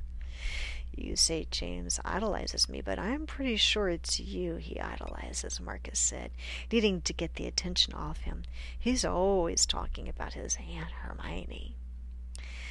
Well, James and Nell are pretty special to me, Hermione said softly, and they need all the more love right now because of what's going on with Harry and Ginny. I hope he knows how lucky he is to have you, Marcus said, his voice a bit sterner than he was intending. James? Hermione asked, amused. No, Potter. Oh, well, Harry and I have been friends forever, Hermione explained. I'd do anything for him, and he'd do the same for me. I think we both know how lucky we are to have each other. Marcus sighed, not able to stand talking about how wonderful Potter was any longer. Mercifully, his basket was empty, and their impromptu dinner was over. He had no excuse to spend any of the rest of the evening with her. Do you mind if I use your Floo home? Hermione asked. I'd rather not apparate back to the office and then home. It felt too intimate to bring her back to his flat, but Marcus knew that he could not disagree either. They spent the short walk back to his flat in silence once again while Marcus mentally ran through the state he left it in in the morning. He didn't think it was too messy, but he couldn't be certain. Not to mention he had no idea what Hermione's standards were. She looked around his place curiously, though she tried to pretend as if she wasn't.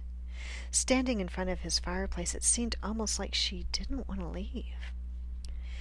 Well, I had a very nice time at dinner tonight, Marcus, she said, bouncing on her heels. She gave him a brief, hopeful look before shaking her head when some imagined moment passed. Um, see you at the office tomorrow. I hope you have a good night. Marcus was barely able to wish her a good night in return before she was throwing the Floo powder in and stepping through into her own flat. His imagination ran wild with what her place might look like and how she might unwind at the end of a long day. Shaking his head, he knew that was dangerous territory. He was going to end up with his heart broken by Hermione Granger if he wasn't careful. A hoot from the open window in his kitchen caught his attention, and he found an owl waiting there for him. Expecting it to be a formal invitation to Cassius's stag weekend, he waved the owl away once he pulled the letter from its leg. Setting it on the counter, he rummaged in the cooling cabinet looking for a beer. Once he'd taken a long drink, he looked back at the letter that had been delivered, wondering what kind of shenanigans Adrian had come up with this time. Only then did he notice the seal, and it was definitely not from Adrian Pucey, but instead from the Falmouth Falcons. All right, my friends. You know, we're actually doing pretty good here with timing. Let's dive into chapter 7. What's in the letter? Oh my goodness. Chapter 7. All right, looks like we're back with Hermione. Even though she would have never dreamed it, Hermione found herself quite infatuated with one Marcus Flint. He wasn't anything like she expected at first. She'd written him off as a mean, tricky Slytherin who would do anything to win, much like he'd been at school. But Harry'd convinced her that he'd changed long enough for her to agree to work for him, and she quickly confirmed that he was right. She often found herself pulled from work at her desk so she could stare out the window of the office and watch him teaching his students. He was so carefree and patient with the children. Even when they climbed on him and dragged him to the ground laughing, he would indulge them dramatically with the smile on his face all the while. Next, she assumed that he would be nothing more than a Quidditch-obsessed idiot. After all, Marcus himself seemed to insist that he had nothing else to live for except for Quidditch, but she quickly learned that that was not the case. He spent a lot of his time with Pucey and Warrington, but he was also interested in the local history of Falmouth. Once they had taken a walk at the castle during their lunch, and he was able to tell her all sorts of facts about the magical history completely offhand. And finally, she'd never expected that she would have grown to be physically attracted to him. Oh, yes, Hermione could admit that she had a type, as Ron put it. There was no secret she had been exclusively dating Quidditch players in her life, but they all tended to be tall and well built. But Marcus was so much more than well built with his broad shoulders and strong looking arms. He was imposing, commanding even in stature. Combined that with his stormy gray blue eyes and dark hair, and she was smitten. His fixed teeth were an improvement as well, though he still smiled like someone with bad teeth, constantly trying to hide them from view. It had taken her a while to grow out of the habit herself, having grown up embarrassed by her overly large front teeth. She found herself enjoying coming into work to Marcus's little Quidditch league more than she'd ever looked forward to her job at the ministry, and it was a job working with Quidditch. A sport that she, well, she didn't loathe it, but she certainly didn't enjoy it either. She wondered what that said about what she had put up with while she was at the ministry, and about her self esteem. She had gotten so used to being treated poorly that Marcus's basic respect felt bigger than it really was. And the reason she enjoyed her work there only had a little to do with the burly man who ran the league and her crush on him. There was something truly wonderful about helping so many children try a sport they clearly loved in a more organized way than just being taught by their parents. She already had ideas about expanding it to Muggleborns who wouldn't even hear about Quidditch until they went off to Hogwarts, but she knew that it would take additional work to figure that out, seeing as families typically weren't notified until they were 11. But that was work for another time. At the moment, she was completely focused on just keeping the Quidditch League alive long enough to survive. She had been using Marcus's remaining meager funds and some of her own, though she wasn't about to tell him that, to plan the best fundraiser the Quidditch world would have ever seen. She hoped that it would pay off. Then, once it was over and Marcus no longer needed her help, she would decide what her next steps were going to be. In the meantime, she was just enjoying Marcus's company. He was actually quite funny, and he made her laugh every day while they shared their lunches in the shed office. She desperately tried to flirt with him, but it seemed as if all her attempts went right over his head. Hermione had even asked him out to dinner once, and while he had agreed, Marcus was just too obtuse to realize she'd been wanting to go on a date with him rather than just as two colleagues who went out solely because of their proximity. She'd even invited herself into his home to use the loo, and for some dumb reason she hoped that he might kiss her good night.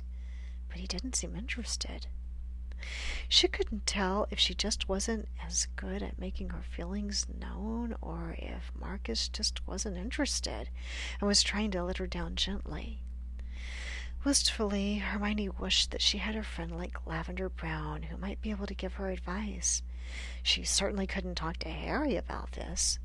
In any case, Hermione was shocked when Marcus asked her to a flat to sit for him while he went off to to flat sit for him while he went off on Cassius Warrington's stag week into Copenhagen. Apparently he was worried about his old cat being left alone so long. Everyone I'd normally ask is going to be on the trip with me, he'd said, scratching the back of his neck. And if I don't trust a service, I just and I don't trust a service. I've I've got a guest room. The former Gryffindor was only too happy to accept his request and returned home with him one Thursday night before he left so she could meet his cat. The cat was an old, mangy-looking thing with all black fur, affectionately named Bludger.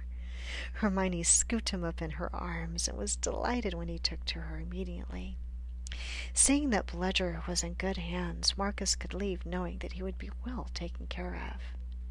The guest room was nice, but obviously unused. It did not appear that Marcus had many guests over. Hermione settled in for the night and got up early the next day to go to work, but by Friday evening she wasn't able to help herself from exploring Marcus's flat a little bit more. Bludger followed her around as though he knew that she was snooping, clinging to her legs and moving between them as she walked, but never getting in the way. Marcus's room was surprisingly Spartan, but nice. He had a huge pile of laundry that was nearly spilling out of his closet, while the rest of the room was somewhat mess-free. Maybe he only left it that way because of his packing. She didn't find any evidence of a witch in his life, which did fill her with a small bit of hope that she might still be able to catch his eye. Once she was done, Bludger and Hermione went into the kitchen to prepare some dinner. Before settling in in front of the fire to read a book, before retiring for the evening, it was quite pleasant, and Hermione thought that the only thing that would make it better was if Marcus was there to join her. She must have been reading far longer than she thought, too engrossed in the book to notice the late hour.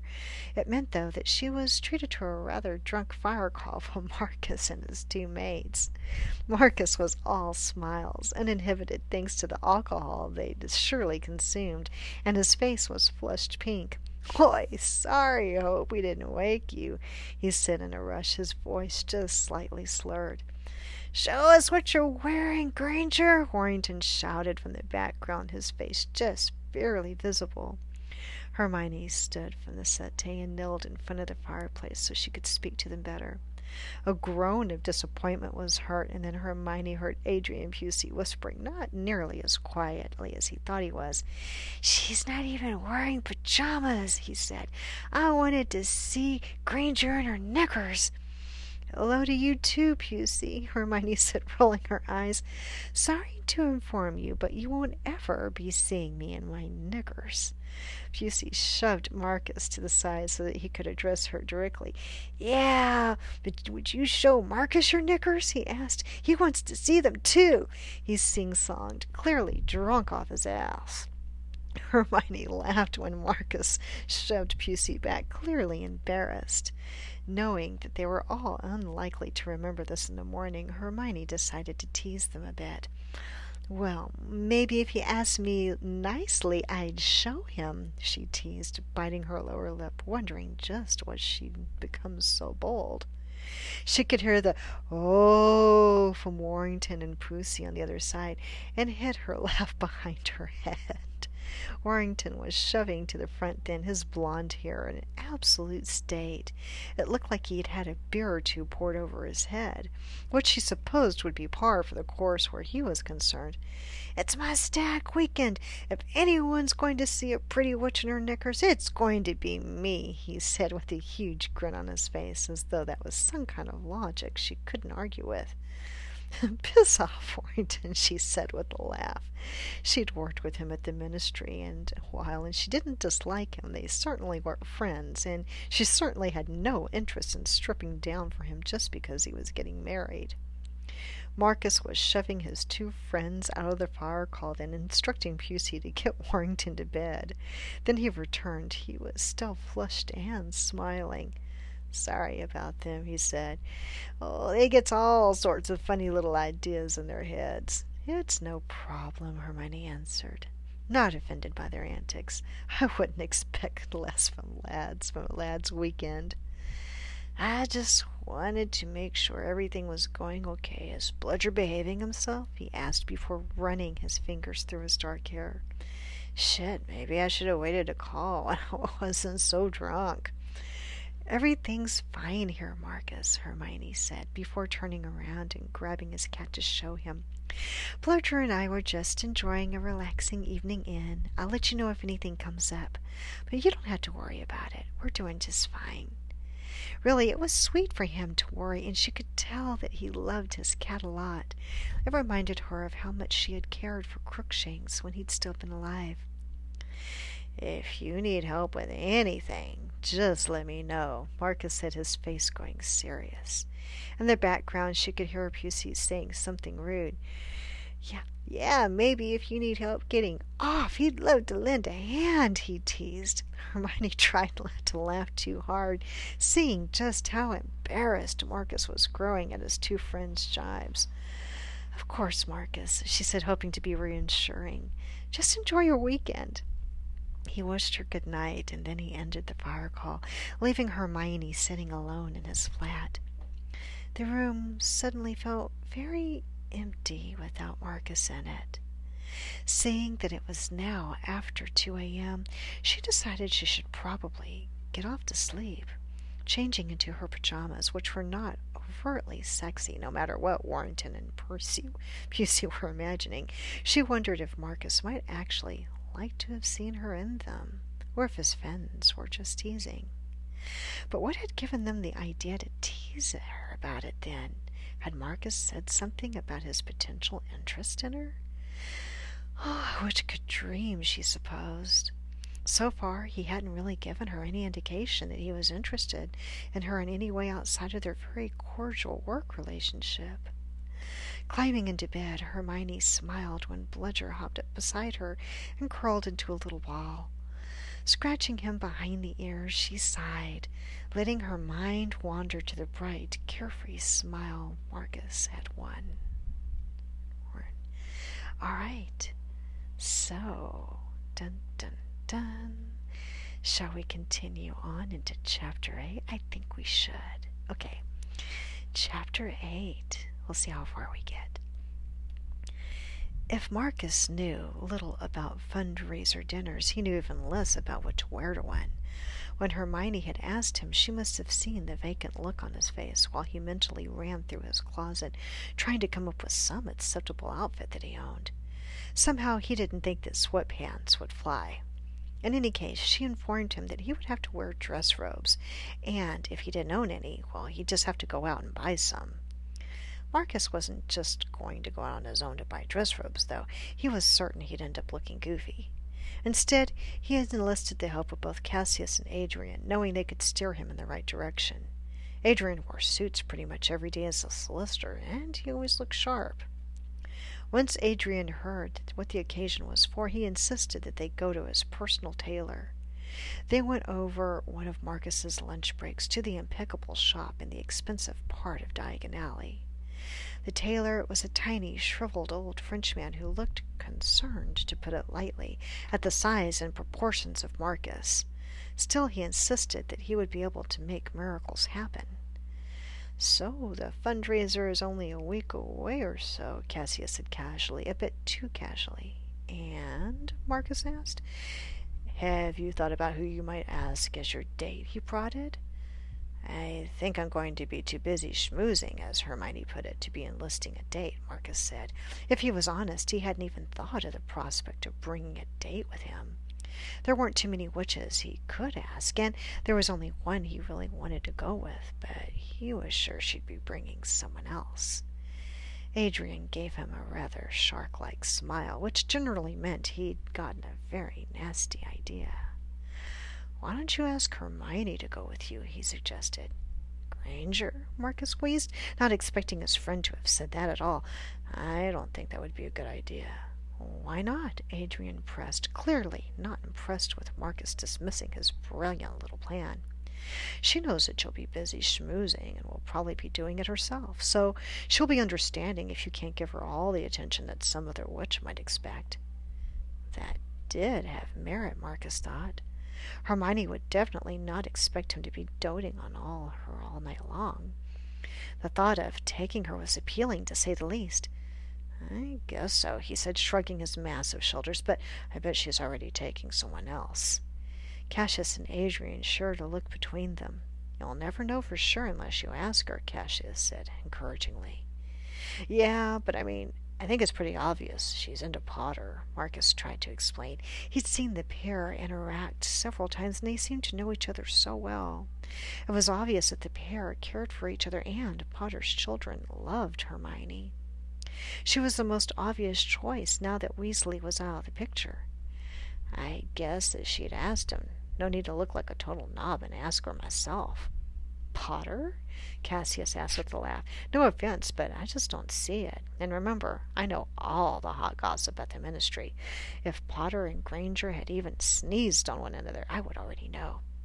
Marcus wasn't sure what to say about that. Cassius was a terrible busybody. Honestly, it was a wonder he even had a job at the ministry, considering all the time he spent listening to and spreading rumors. But he didn't want to get his hopes up that there might not be anything between Hermione and Potter after all. Adrian took it a step farther. He barely even looked up from the fabric samples he was reviewing. Besides, why would she ask Potter when she is so clearly interested in you? he asked. The dark haired wizard wanted nothing more than to run away and hide, but he was so tangled up in the measuring tape and sharp pins that Marcus knew he could do nothing but stand on the podium and blush. Why would Adrian suggest something like that? Was his friend just trying to make fun of him because he was so obvious with his feelings? I don't know what you're talking about, Marcus said firmly, keeping his gaze straight ahead. He thought he might just die of embarrassment if he actually made contact with Adrian or Cassius. Listen, I wasn't that paralytic during our first night in Copenhagen, Adrian said, with the little authority of someone who knew what he was talking about.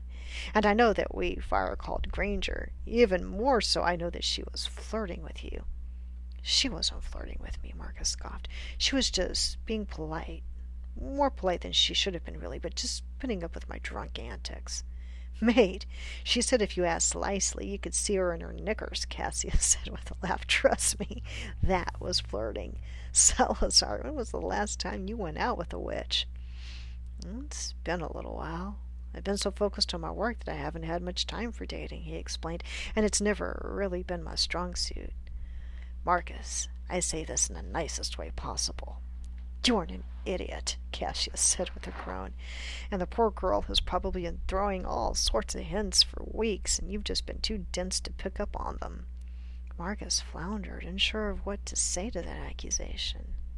Okay, say she's been flirting with me, he stammered, and he was certain that Hermione hadn't done anything of the sort. Who's to say that I want anything to do with her? The room was silent for a moment after his pronouncement. But then Adrian and Cassius stared, shared one of their looks, and then they were both laughing loudly at him. Marcus, I have never been more certain in my life that you like Hermione Granger, Adrian said with a grin. I'd pin my, bet my firstborn's life on it. Not to mention the five minute long oratory you gave us on her lower lip, Cassius added. Marcus felt his blush deepen. He certainly did not remember that part of the stag weekend, but he could see it happening if he got enough beer in him. Her damn lips and all the things he wanted to do with them had been keeping him up at night. That doesn't mean I like her, Marcus lied. Oh, he did like Hermione. He liked her too much. As the wedge to the party, the old tailor said between the pins in his teeth, we can all see that you like her. well, now that's decided, Adrian said with a grin, crossing his arms over his chest. Do it when you get back from lunch, and I'll buy your dress robes. I charge your very high rate, Mr. Flint, the tailor quipped again. Slytherins, a lot of you, Marcus said with a scowl, but he knew that he would pretty much have to do it now that they had twisted his arm. He was pretty sure that they would never let him down if he didn't. When he left the tailor, he stopped to grab a sandwich at the Leaky Cauldron, if only because he hoped that Hermione might be out when he returned. After dragging his feet long enough, though, he'd flew back to the shed. Hermione was sitting in a beam of sunlight, looking angelic when he arrived, and he felt his heart stutter when her face was transformed by a smile when she saw that it was him. So, how was shopping? Hermione asked, setting her quill down and giving her her undivided attention. What color robes did you get? Ended up with gray ones, Marcus said. He deferred to Adrian's expertise in that matter. He would have just picked black. But Hermione seemed quite pleased to hear it. I can't wait to see them, she said brightly. I'm sure they'll look great, especially with your eyes. My eyes? he asked, thinking they weren't anything too special. Hermione's eyes dropped to the table in front of her and unable to keep eye contact with them. Well, yeah, she said, tucking some hair behind her ear. You've got really nice eyes, Marcus. That was probably the best omen that he was going to get to push him into asking her. He wasn't sure if she was trying to flirt with him or not, but maybe Cassius and Adrian had been on to something. Grabbing a chair, he set it down in front of Hermione's desk so that he could face her. So I was thinking, he started, hoping he didn't sound as nervous as he felt. What are your thoughts on bringing dates to the fundraiser? Should we go together? Her head snapped up at that, and she looked surprised but not offended. You want to bring me as a date to the fundraiser? she asked. Yeah, I figured that it would make kind of more sense for us to go together, he said. You didn't want to be dealing with some wizard when you were trying to get donations. Oh, she said, her eyebrows furrowed together. So, like, so like colleagues then? I mean, we could go as colleagues if you wanted, he said, hoping that she might understand. He wanted to go for real. He just wanted to have an, an out so he didn't look like some dumb idiot if she wasn't actually interested. He really liked having her around, and he hoped he might even be able to make enough money to actually offer her a salary.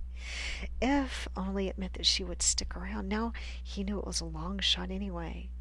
She had a record number of newts after all, but it was worth the shot all the same. For some reason she looked a little disappointed, but then her smile brightened. I think that's an excellent idea, Marcus. I'd love to go with you, as colleagues or otherwise. He wasn't entirely sure what that meant, but he wasn't about to ask her if it was a real date or not. Instead, he'd just had to believe that it was. All he could focus on was that she'd actually agreed to it, and that she'd love to go with him. He was actually going to be taking Hermione Granger as his date somewhere, even if it was to his own fundraiser. What color are your robes? he asked. Even though he might not have been able to choose dress robes of his own, he knew at least to ask her so he might dress to match. Hermione gave him a pleased smile. Blue. Light blue, sort of a periwinkle, she described. Marcus wasn't sure what periwinkle was, but he nodded like he did. At the very least, Adrian would know, and he was sure that his friend could be goaded into paying for some sort of periwinkle tie, or maybe a small corsage could be worn in his lapel.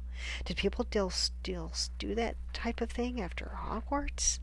Salazar, he couldn't wait to tell Cass and Aides about what had happened. He'd bet they didn't think he'd had the guts to actually do it, and now they'd be stuck paying for his exorbitant tailoring bill. Needing to put some space between himself and Hermione before he did something stupid like kiss her, Marcus mumbled something about preparing the pitch for his next lesson. There was no denying that he left the office with an extra spring in his step. All right, my good friends, we're going to take a quick break. Hi, and let's dive into chapter 9.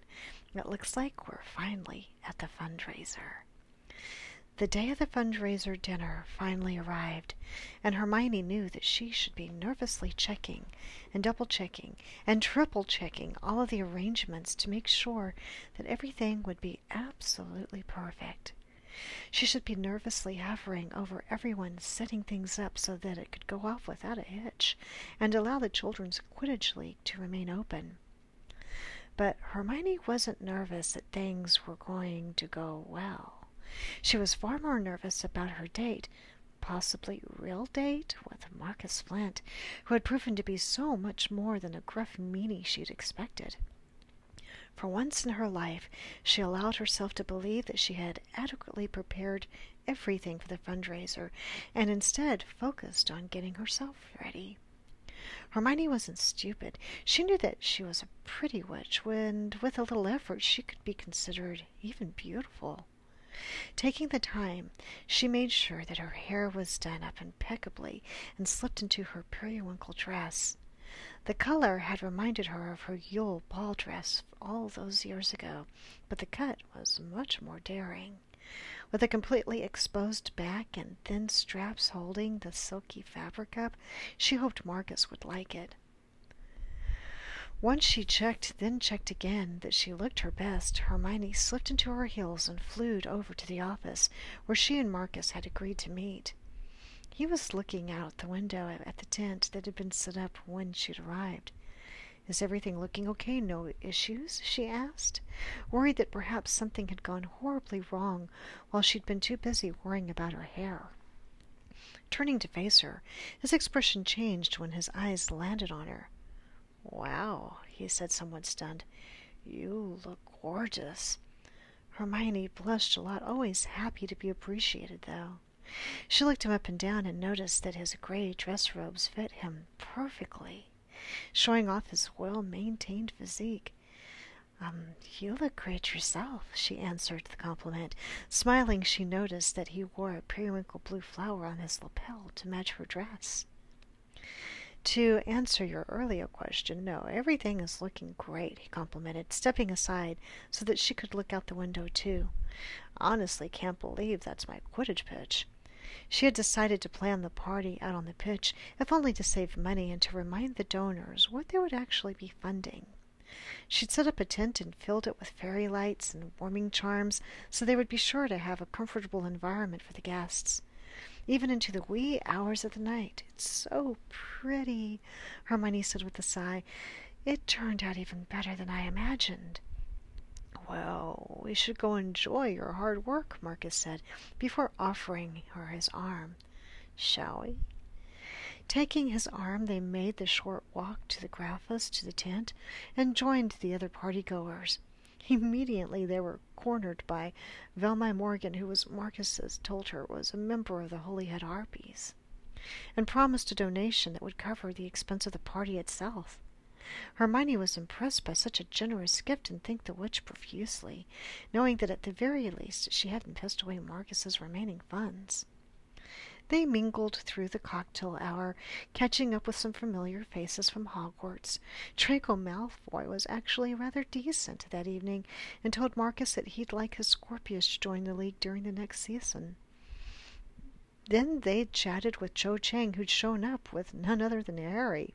At dinner, Hermione was seated, seated next to Ludo Bagman, who pledged such an exorbitant donation that it would run the league for an entire year. Hermione wasn't sure that she wanted to accept Ludo's ill-gotten funds, but at the same time she knew it was for a good cause and couldn't turn it down. As the alcohol flowed and more donations were made, it was clear that the evening was going to be a smashing success, and Hermione finally allowed herself to relax. She enjoyed listening to Marcus chat with some of his old teammates from Falmouth, although it was clear that he wasn't entirely comfortable being the center of attention. Many of his friends had commented that they hadn't even known he was running the Children's League at all. Pulling Marcus by the hand to the dance floor, she couldn't stop from teasing him a bit. You asked me to be your date to this thing, she goaded. The least you could do is dance with me a little. He only seemed too happy to oblige, and he took her into his arms easily, one hand settling on the curve of her waist, while the other took her hand. Hermione tried not to shiver at the feeling of his calloused hand at her bare back. Marcus easily moved them around the dance floor, never stepping on her toes once, surprisingly graceful for a wizard so large. Thank you for all of this, Marcus said, looking around the room at so many people happily enjoying themselves. It's only with your help that I'll be able to keep the league going. I'm not exaggerating when I say I couldn't have done it without you. Hermione blushed under the compliment, happy to be thanked. Well, I wouldn't have worked so hard if you didn't so obviously believe in your work, she said. I love Quidditch, he said with a shrug of his broad shoulders.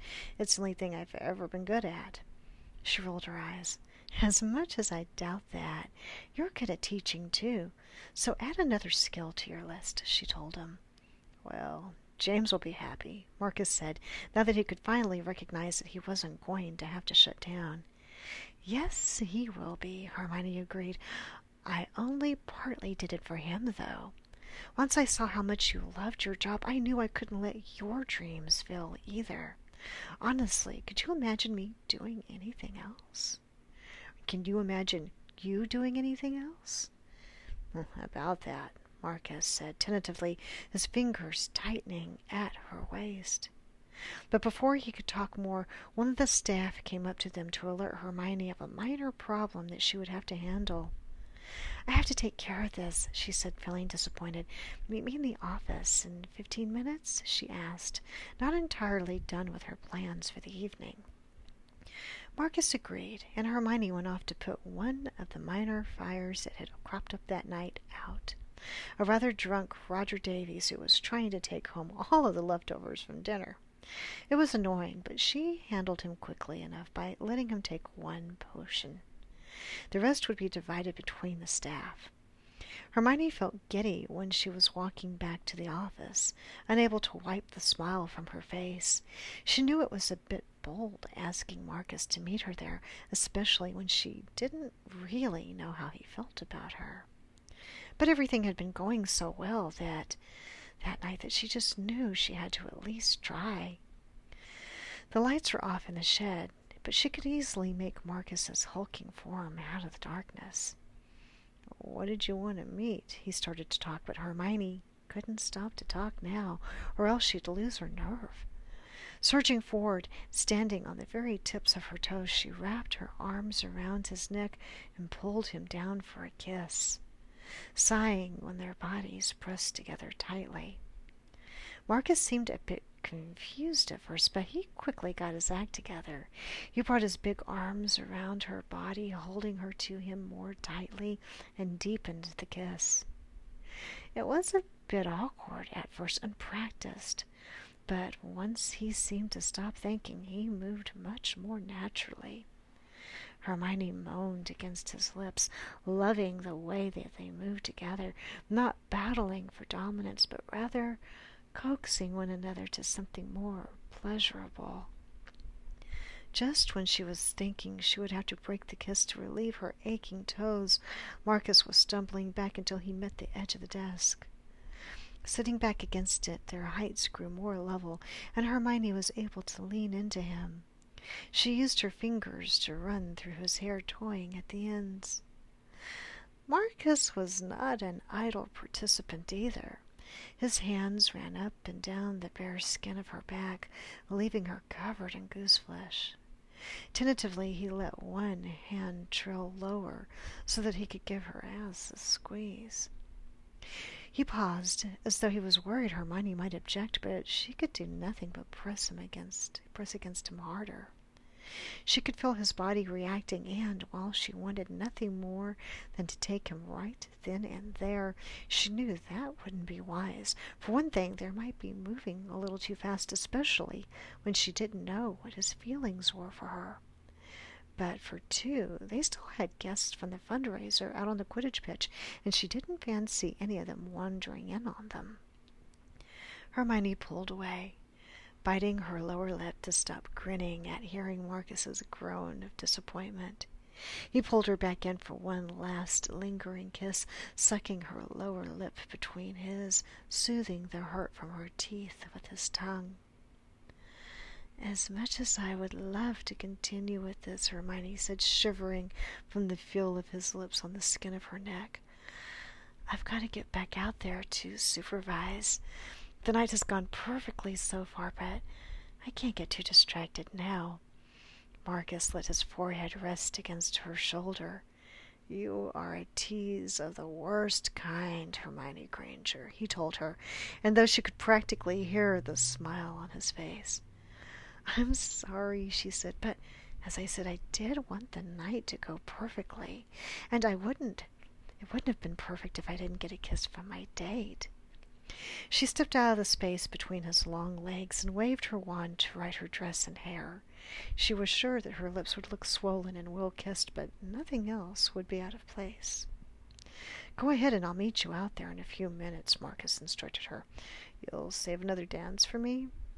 Of course, Hermione agreed, before leaving the little shed behind. She wondered if anyone would realize what she'd been up to with Marcus, but surprised herself when she realized how little she cared if they did. She was intercepted by one by Harry once she was out on the dance floor, who pulled her into a quick turn around the floor. so, you and Marcus, hum? he asked with a smirk. And here I thought you were just doing this for James. Hermione laughed at her best friend's teasing. I was originally just doing it for James, she agreed, but I quickly learned that the job had other perks. Aren't you worried about him being a Slytherin? Harry pressed. She shook her head. No, you were right. I was being silly. And I've learned that some Slytherin traits aren't all bad, she explained, seeing how much Marcus is willing to sacrifice for his job, his ambitions, even to create something like this for the children. Well, it's pretty sexy. Please don't pull me into the torrid details of your relationship, Harry scolded, making a fake disgusted face. Oh, Harry, don't be like that, she said with a laugh, enjoying making her friend a bit uncomfortable for once. Well, James will be pretty excited to learn that his Aunt Hermione is dating Coach Flint, Harry said with a shrug of his shoulders. So you've got the Potter seal of approval. Hermione could relax then, knowing that Harry didn't mind her, well, whatever it was with Marcus, and the evening couldn't have gone any better. All right, chapter 10, and it looks like we are visiting Marcus. The night before, Marcus had practically floated all the way to his bed. Not only had the fundraiser been a smashing success, Hermione had told him earlier in the night that Malfoy's donation alone would keep them going for another season, but he'd been kissed by the witch of his dreams, too. No amount of convincing on Cassius's and Adrian's part had been able to change Marcus's mind that they were going just as colleagues, but Hermione had certainly cleared the air with her bold little witch when the bold little witch had pressed herself against him, rather acting like she'd wanted to climb in like a tree. He'd been shocked at first, but then he'd gotten the snog of his life. He could still remember the cashmere soft feel the skin of her back under his fingertips, and now that it was morning, Marcus almost couldn't believe that it wasn't all a dream. But it wasn't a dream at all. It was real, and it seemed for once that he was the wizard with all the luck. Getting up for the day, he gave Bludger a scratch behind the ears on the way to the kitchen to make some breakfast before he strolled into work.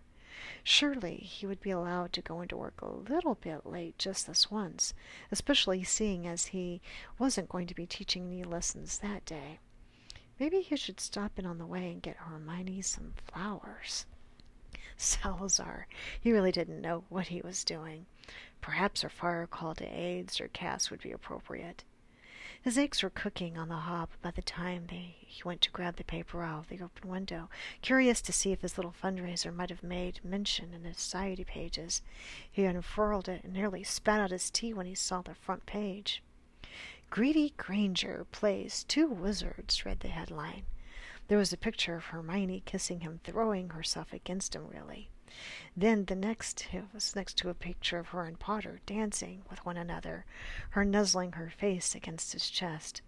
Does the muggle-born upstart have no shame, getting intimate with two different men less than fifteen minutes apart? She'll do anything to stay on top, says a source close to Granger. Marcus felt his good mood drop from underneath him. Hating the way that his worst fears had been proven right, had she only been using him to make Potter jealous? Embarrassment twisted in his stomach, feeling that he'd only been taken advantage of. But then his hurt feelings boiled over, and he was only left with a growing anger that Hermione would treat him like that. He couldn't, no, he wouldn't let her get away with it. Grabbing the Daily Prophet in a fist, he marched over to his flue before he could even bother to get dressed for the day. When he walked into the office, Hermione was already there waiting for him, hands pressed to her hips. "Oh, good of you to show up, Flint," she said, her bitterness clear in her tone. It made Marcus pause for a moment, wondering just what he'd done to piss her off. But then he remembered the real reason he was there and threw the newspaper down on the desk. "Listen, I don't appreciate being used, Granger," he snarled at her. "Well, yeah, well, neither do I," Hermione answered, taking a step closer to him and not giving any hint of backing down. "You have a lot of nerve, Marcus Flint, playing on my emotions like that." "I played with your emotions?" he asked, a mean, with a mean little laugh. "You were the one who were just you were just using me to make Potter jealous." He was so hurt he didn't notice the confused look on Hermione's face. "Harry?" she asked, sounding confused. "You could have just told me you only wanted to go to the gala as colleagues," Marcus insisted, stepping closer to her until she had to strain her neck to keep eye contact with him. "You didn't have to pretend to be into me and get me to go with you, and you certainly didn't need to lead me on by kissing me." Hermione blinked owlishly at him. "What are you talking about?" Hermione asked, more confused than ever. "I don't want to make Harry jealous. He's like a brother to me." "Don't lie," Marcus continued, her words still not registering for him. "It's right there on the front page of the Prophet," he insisted, picking up the paper and pointing at the moving picture. She grabbed the paper from him and moved it to show a story that was below the fold. "You are one to talk," she said. "How could you not tell me that you were accepting a job with the Falcons? Did the Quidditch League even mean anything to you?" Marcus blushed a bit. He had meant to tell her that he had assisted, that he had accepted an assistant coaching position with the Falmouth Falcons after they'd offered him one, but he'd gotten too distracted by her lips. "I was going to tell you," he said, hoping he sounded suitably regretful. "Oh? Really? When?" she demanded, even more upset. "After I'd done all this hard work saving your league, only to have you I don't know what sell it for a profit? I thought this was about what you wanted to do with the rest of your life." "I'm not going to sell," Marcus insisted, knowing it would be the last thing he could do. Now, though, he could afford to hire some more coaches, make things a bit more legitimate, and he'd be making significant money coaching a professional team. It's what I want to do. Then why did you take a job with the Falcons? she questioned, pressing her finger into his bare chest. I only only worked so hard here for because of you. Actually, don't tell me the answer. You've used me to get what you wanted, and I'm just I'm just disappointed in you, really. Well then, we're even, I suppose, Marcus said, since you used me to get what you want from Potter. Well, I hope you'll be very happy together. He added sarcastically. He couldn't bear the thought of Hermione with Potter. One happy family. Oh, you dolt, Hermione said with half a scream. I've already told you that I'm not interested in Harry. The idea is frankly repulsive. I like you, she nearly shouted at him. Marcus blinked at her for a moment, letting her words really sink in. You like me? Like romantically? he asked, almost unable to believe that she was confirming what he could only dream about. Yes, although I'm rethinking it now, Hermione continued. I've been in here for weeks watching you teach and daydreaming about what our children might look like. That truly stunned him. At the same time, Marcus didn't think that he could find the witch more attractive had she tried. Scratch that. Maybe if she were wearing nothing but his old uniform and some knickers, then, then maybe she would be. Unfortunately, it seemed as if Hermione's mind was finally catching up with her mouth. Merlin, she shouted before pressing her hands to cover her reddening face. Did I say that out loud? she squeaked. yes, Marcus said, a huge grin forming on his face. Oh, Merlin, Oh, Godric, she continued, I have to go. And she tried to make her way towards the little flue so that she could escape. Only Marcus wasn't about to let her go that easy, unless they were both going to her flat. You can't take it back now, he said, reaching out to grab her by the arm, turning her back to face him again. Not when it sounds so nice. Hermione stilled, picking, peeking up at him through her eyelashes, looking nervous that she would find him laughing at her. Nice? she questioned, looking a bit dumbfounded. Yes, nice, because, you see, I really like you too, he explained, still smiling broadly. Romantically, he clarified. You do? Hermione asked, now unable to believe that her feelings might be returned. Yes, Marcus confirmed, surprised by how good it felt to get it all out in the open, and how much nicer it was to know that Hermione felt the same way about him as he did about her. Apparently, I've even told Adrian and Cassius how much I fantasized about your lips when I was drunk in Copenhagen, he said, running his thumb over her plump lower lip. Hermione looked up at him with wide eyes before her face was transformed by something naughty. She opened her lips and caught his thumb, giving it a tiny, playful bite before flicking her tongue against the digit. Marcus groaned, feeling all of his red blood rush south, seeing her that way. Was it possible that this was all just a dream? No. He knew that even dreams didn't feel this good. He couldn't wait a moment longer. He had to kiss her. He pulled her towards him until they were pressed tightly, not at all embarrassed if she could feel how hard he was for her. Dipping his head, he caught her lips in a searing kiss. She deepened the kiss immediately, not shy about taking what she wanted. He gave her lower lip a quick nip, loving the loving to hear the way she moaned, and pressed her and her pressing herself up against him. Stumbling back, Marcus led them towards the desk chair before collapsing into it, pulling her down to sit on his lap.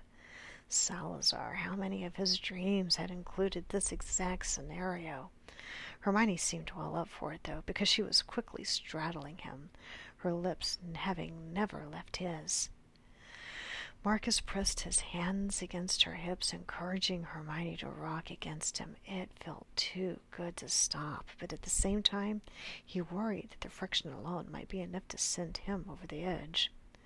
It just wouldn't do to embarrass himself in front of her for the very first time they were together. She had her hands in his hair, and the dull scratch of her nails sending shivers up his spine while she held him in place against her. She wasn't afraid to direct him where to go, and was soon encouraging him to kiss down the side of her neck. Marcus was driven by some primitive possessiveness, was wild at the thought of making her of making her neck with, of marking her neck with the love bite, showing off to the world that Hermione Granger was his witch. Unbelievable. When his lips got to the edge of her blouse, though, Marcus knew that he wanted to see all of her. But his tiny shed was not exactly the ideal location for it, especially if this was about to be their first time. Hermione deserved more than that a soft bed under her back and not some rack of a child sized brooms to look at. Pulling her away was one of the hardest things he had to do, but he knew he would be rewarded. Um, do you want to take this back to my place? he asked, biting back a groan as he watched her breasts rise and fall from exertion. She was beautifully pink and he couldn't wait to peel back her layers of clothing to finally see how far her blush went. Hermione hopped off him and onto wobbly legs, giving him a little smirk. I thought that you'd never ask, she teased. Hermione couldn't believe her luck. Marcus couldn't believe his either. He'd gone in thinking that he'd have his heart broken, but now his wildest dreams were actually coming true. While he knew there would be still a lot of discussions in their future, where they were were they actually dating now for one? Because Salazar, he hoped so. Right now, Marcus just intended on fully enjoying his Sunday with Hermione. He practically ran back to the fireplace, eager to get her home. All right. Final chapter, chapter 11. And I don't know if we're going to have lemons or not. I think that was as close as we got, but we'll see. Back to Hermione. Hermione looked in the mirror while she put in her pearl earrings, putting the finishing touches on her evening look. They had been a gift from Marcus for her birthday, but they were really far too elegant to wear for anything other than formal events. They did pair perfectly with her slinky silver dress, and she hoped to wow her boyfriend of just nearly one year when she finally emerged from the bathroom they now shared. Part of her envied how little time it took him to get ready, even for something as fancy as the second annual Children's Quidditch Fundraiser Gala. It had been such a smashing success the year before that they had decided to hold it again, and received almost double the number of RSVPs as the prior year. Hermione was proud to be part of the small contribution to something as wonderful as a children's Quidditch League. She had worried that it would flounder without Marcus's constant presence, but she was pleasantly surprised at how it had done once he'd taken on a role as assistant coach with the Falmouth Falcons. She couldn't understand why he would want to leave, but he had assured her that he would never actually leave his baby, as he called it, behind.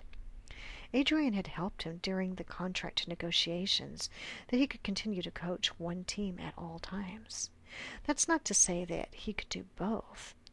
His new job did necessitate Marcus taking a step back from the Children's Quidditch League, but with their substantial increase in funding, they were able to hire people to run it better and get some new talent. Graham Montague and Terence Higgs were hired on as coaches, and Millicent Bulstrode, who turned out to be Marcus's cousin, was hired on to lead the business side of things. Hermione was a little skeptical at the time that it was more than a more than a little nepotism at first, but Millicent proved to be an excellent businesswoman. She was so friendly and welcoming with her families, with the families, but absolutely ruthless when she needed to be. Hermione was impressed to say the least, and felt like the business was being left in good hands. Marcus had tried to persuade her to stay on and help run the financials, but Hermione knew that it wasn't quite what she wanted to do. She wasn't ready to say goodbye to it completely, having grown fairly attached to the Marcus project. She had agreed to head the committee that would plan the annual fundraising gala, though, and although, to be honest, it wasn't too much of a committee so far. No, Hermione knew that her calling really was at the ministry, and she eventually took a job in the Department of International Magic Cooperation. She was heading up a little fledgling division now, but it was meant to help Muggleborns bridge the gap between the magical world and the Muggle. After catching enough people's ears about how unsettling it was not to know anything of the magical world, or even that she was a witch, until she had turned eleven, she was able to convince people of the need to begin introductions sooner. And while she'd had a very compassionate Minerva McGonagall to explain to her parents about Hogwarts, she did not think that that duty should be left to untrained Hogwarts professors. She was lucky that the minister and the Wizengamot had agreed and decided to make changes to the way the wizarding world would welcome Muggleborns. Currently, they could expect a visit by the time the children were due to start primary school. Hermione was hopeful that younger Muggleborns might soon be able to participate in things like the Children's Quidditch League to better integrate them into magical society. But she was taking baby steps. Now that she was working at the ministry, Hermione had the dubious pleasure of being cornered fairly frequently by Cassius Warrington, who was always keen to tell her the latest gossip. Hermione was just was just glad that Marcus's friends seemed to like her well enough. She was also able to have lunch with some regularity with Harry, which was nice. She would never grow out of spending time with her good friend. Hermione and Marcus would join him and his sons for dinner just about every other week as well. James was over the moon that they were dating and was constantly pestering Hermione about when he could start calling him Uncle Marcus. The thought always gave her a little thrill. If she was honest, Hermione hoped it happened soon.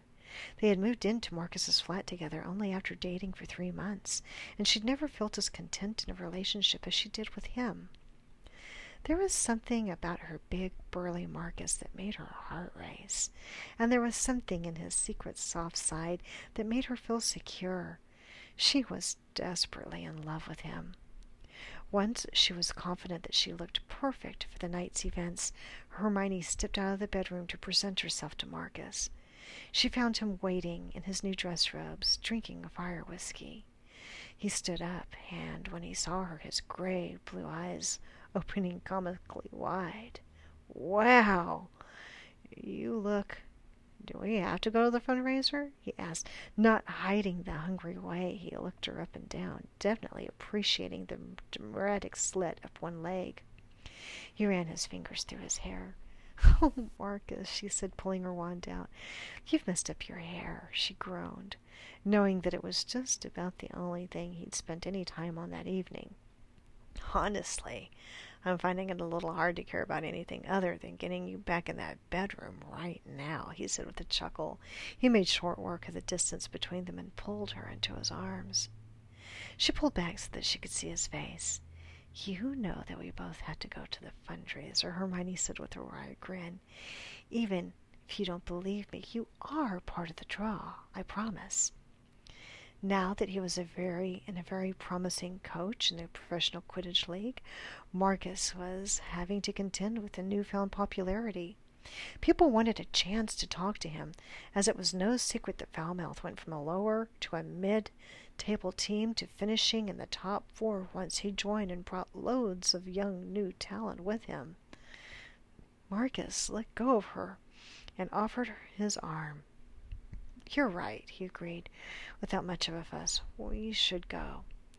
Am I? she asked, feeling a little perplexed that he'd given up on seducing her so quickly. Maybe her dress wasn't as spectacular, she thought. Yeah, he said, waving off her concern. The sooner we go, the sooner we leave, the sooner I can get you back in my bed. Our bed, she corrected, before letting him lead her into the fireplace. The party was full swing by the time they had arrived. They were quickly intercepted by Oliver Wood, who wanted to donate some of his time and teach one season with the wee ones, as he said it. Hermione thought it was a wonderful idea and pointed him in Milly's direction.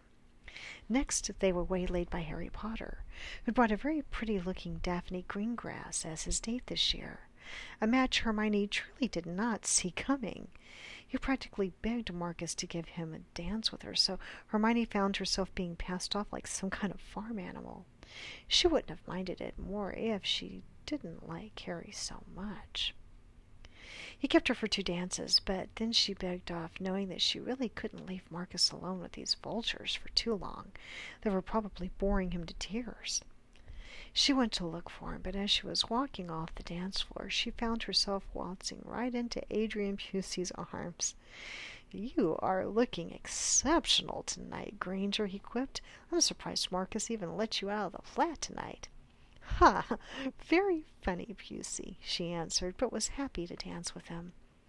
Of Marcus's friends, Adrian was the smartest, but he was also the sneakiest and most ambitious, too. You could never let your guard down too much with him. They settled into a discussion of one of the ministry's latest proposed laws, all the same.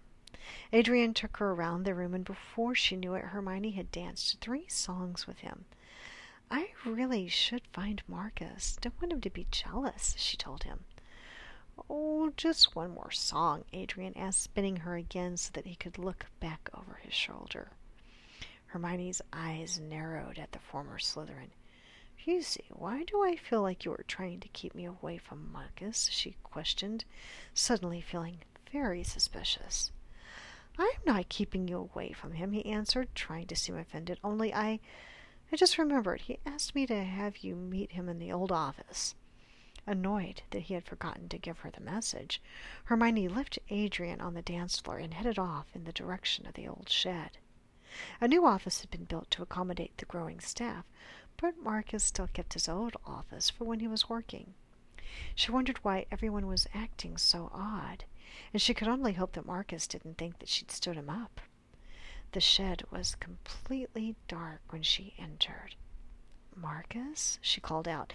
Getting no reply, Hermione figured that her boyfriend had probably returned to the party. Cursing Adrian, she turned to leave. By then, dozens of tiny fairy lights lit up the little shed, revealing Marcus's hulking form down on one knee in the middle of the room.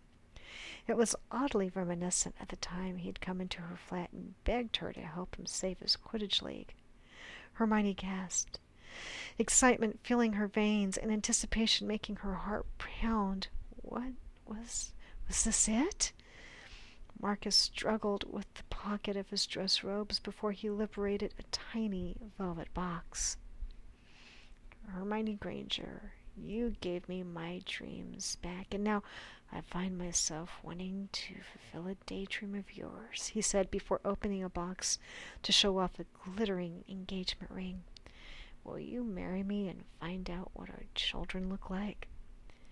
Hermione choked on a laugh, tears in her eyes. It was just perfect. Yes, yes, yes, of course I will, she agreed enthusiastically. I'll marry you, Marcus Flint. She crossed the room, wrapping her arms around him and pulling him in for a lingering kiss. Then she pulled back, eager to get the ring on her finger. It's gorgeous, she whispered before kissing him again. Screw heading back to our own bed. Want to do it here? We've never actually christened your office, she enticed him, knowing how much she wanted him. He looked at her with fire in his eyes before he groaned, standing up. As much as I'd love to finally take you on my desk, we do have dozens of people out there who want to congratulate us, he answered. Standing on the floor, standing from the floor, he shook his head. Salazar, I wish I would have thought that through better. So they all knew? she asked. Merlin, I knew Adrian was up to something, that little snake. He gave her one last kiss. Later, I promise, he said before he led her out of the shed, holding hands. A crowd of smiling faces and shouts of congratulations met them. Hermione wasn't able to keep herself from smiling. Champagne was passed around, and the newly engaged couple were happy to spend the evening celebrating the next chapter of their lives together. I can't believe you did all this, Hermione whispered to him as they snuck away, eager to do some celebrating of their own. I had some help, Marcus revealed but I wanted to make sure you knew how much you mean to me and how much I love you. more than Quidditch, Hermione teased. Much more than Quidditch, Marcus agreed, leading her through the fireplace and back to their flat. Good, Hermione answered, although he, he didn't, although she didn't doubt him. Because I love you too, and I can't wait to be with you for the rest of my life. She was so lucky that she'd found Marcus, and who would have thought that something so good could have actually come out of Quidditch? Certainly not her. But she was glad she'd made that insane promise to James because it had given her the love of her life. All right, my friends, so that was the conclusion of Middle of Adventure. We're going to have a quick break and then we'll join you back. Hi, and welcome back to Seppa Stories. Okay, so this is the part of the episode that if you would like to skip the commentary and go on to our next recorded story, you are invited to do that now. If you'd like to hang around for the commentary, please stay with us, and we're going to talk about Middle of Adventure by Nautical Paramour right now. Okay, so this was a much longer read than what we had previously um, listened to and enjoyed on Seppa Stories. And I loved every chapter.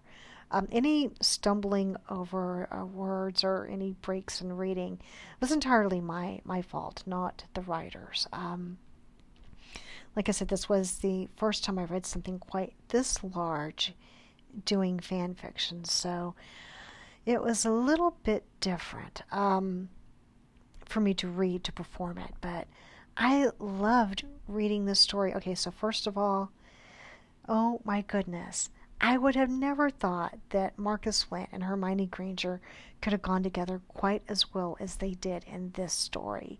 And I kind of like that Marcus is big and burly and, you know, just kind of delicious, right? So he's a big guy. And um, I remember in the films, you see him, he's kind of slender on the brooms and kind of tall, and he's got, you know, the crazy teeth. So I thought it was a nice, a nice detail that the writer talked about that he got hit in the mouth with a bludger in Italy and he got all new teeth. So he's got, you know, a perfect smile. And and Hermione could relate that, you know, he was um, still hiding his smile because she had gone through that too with, with her overly large front teeth. So I thought that was kind of a nice detail that recalls back to canon story and and kind of bridges canon and this piece of fan fiction with those wonderful details. I also like that she's a workaholic.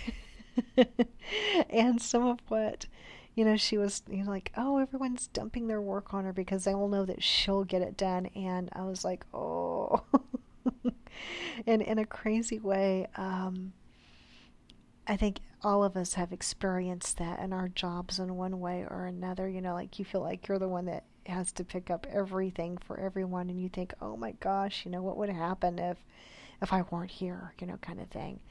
Um, that's a little bit of ego there, I think, but but you know, it's like when um, I've seen that happen too. You know, I've I've been in other jobs where I've seen everything just kind of end up on on somebody's desk, you know, and that poor person just looks parried and everyone else, you know, is they're going to breaks and having a great time. So I, I thought that that was believable and relatable in this piece of fan fiction and her finally just losing it when her boss takes all the credit for all of her work, especially on the werewolf reform, and that would have meant a lot to Hermione because of Remus Lupin. That, you know, I think that's what in the story that's what breaks you know the hair that breaks the camel's back is her boss taking the credit for the werewolf reform that she had worked so hard on in memory of her friend.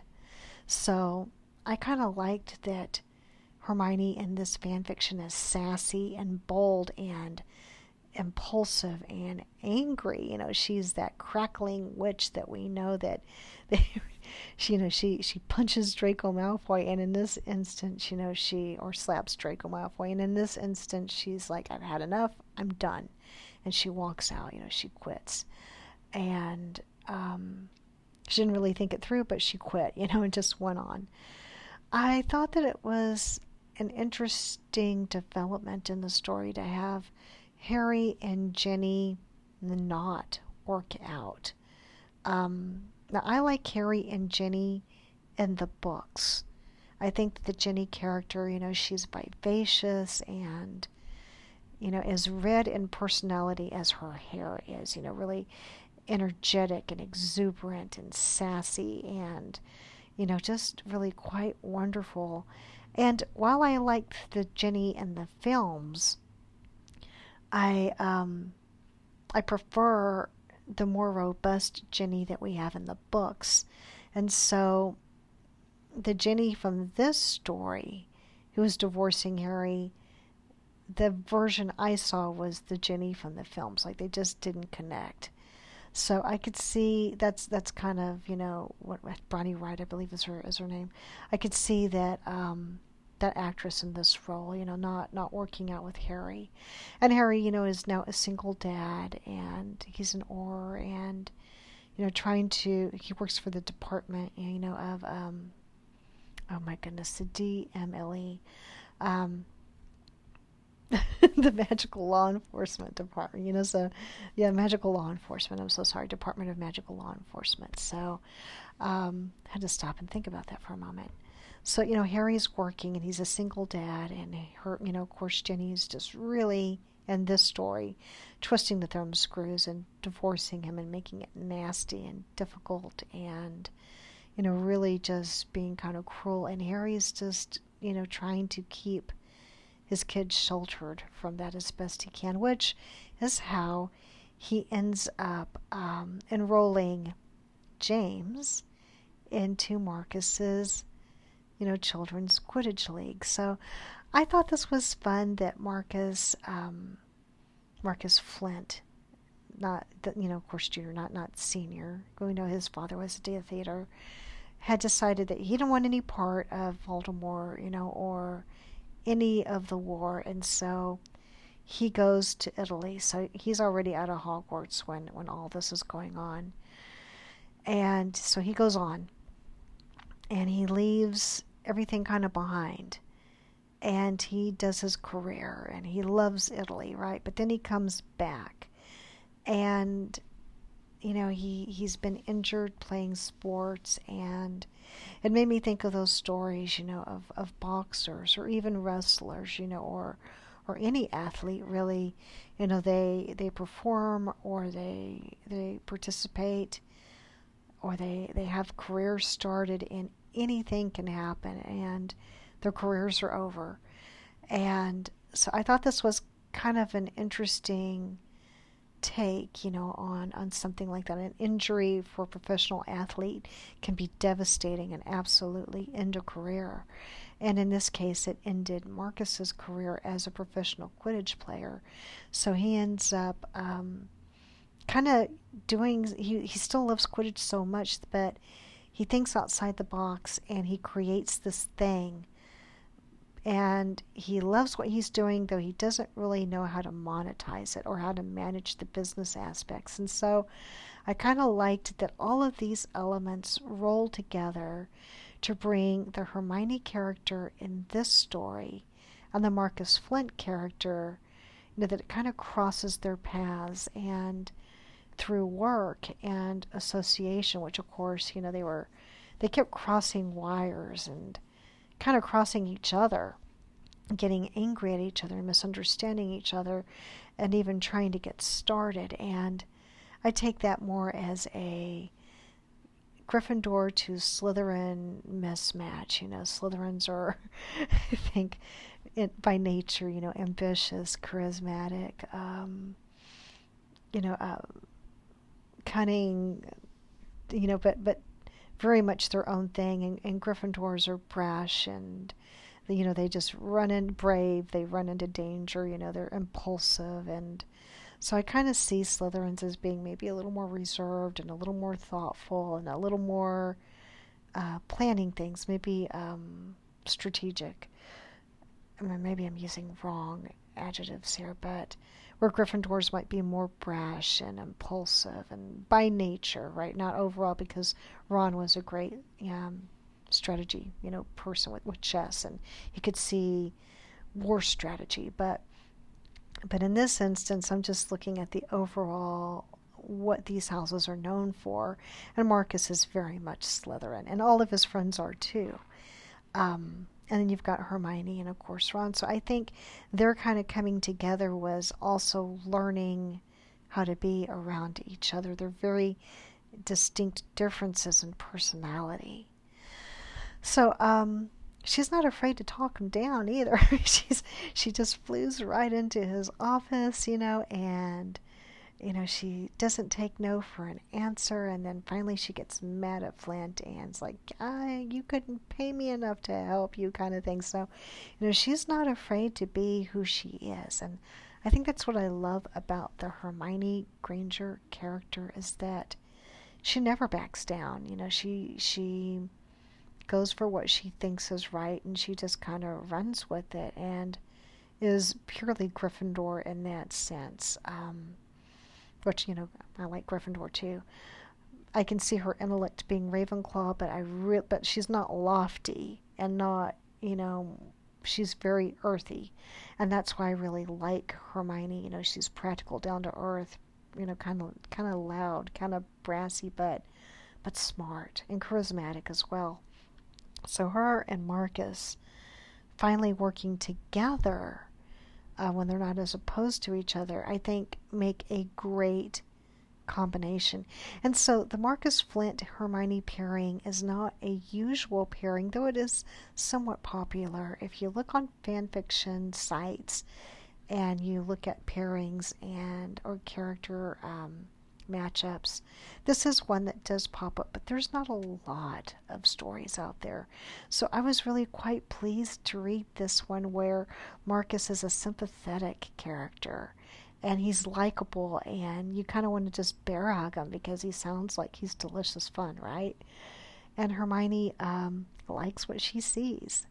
And I like that. I like that they had chemistry. I thought the story was written in a way that gave both of these characters a lot of chemistry with each other. I loved that you had Cassius and Adrian Pucey. I thought that they were wonderful and fun background characters. You know, and they give him they gave Marcus, you know, pretty good advice and and they're there for him, but they're Slytherin too.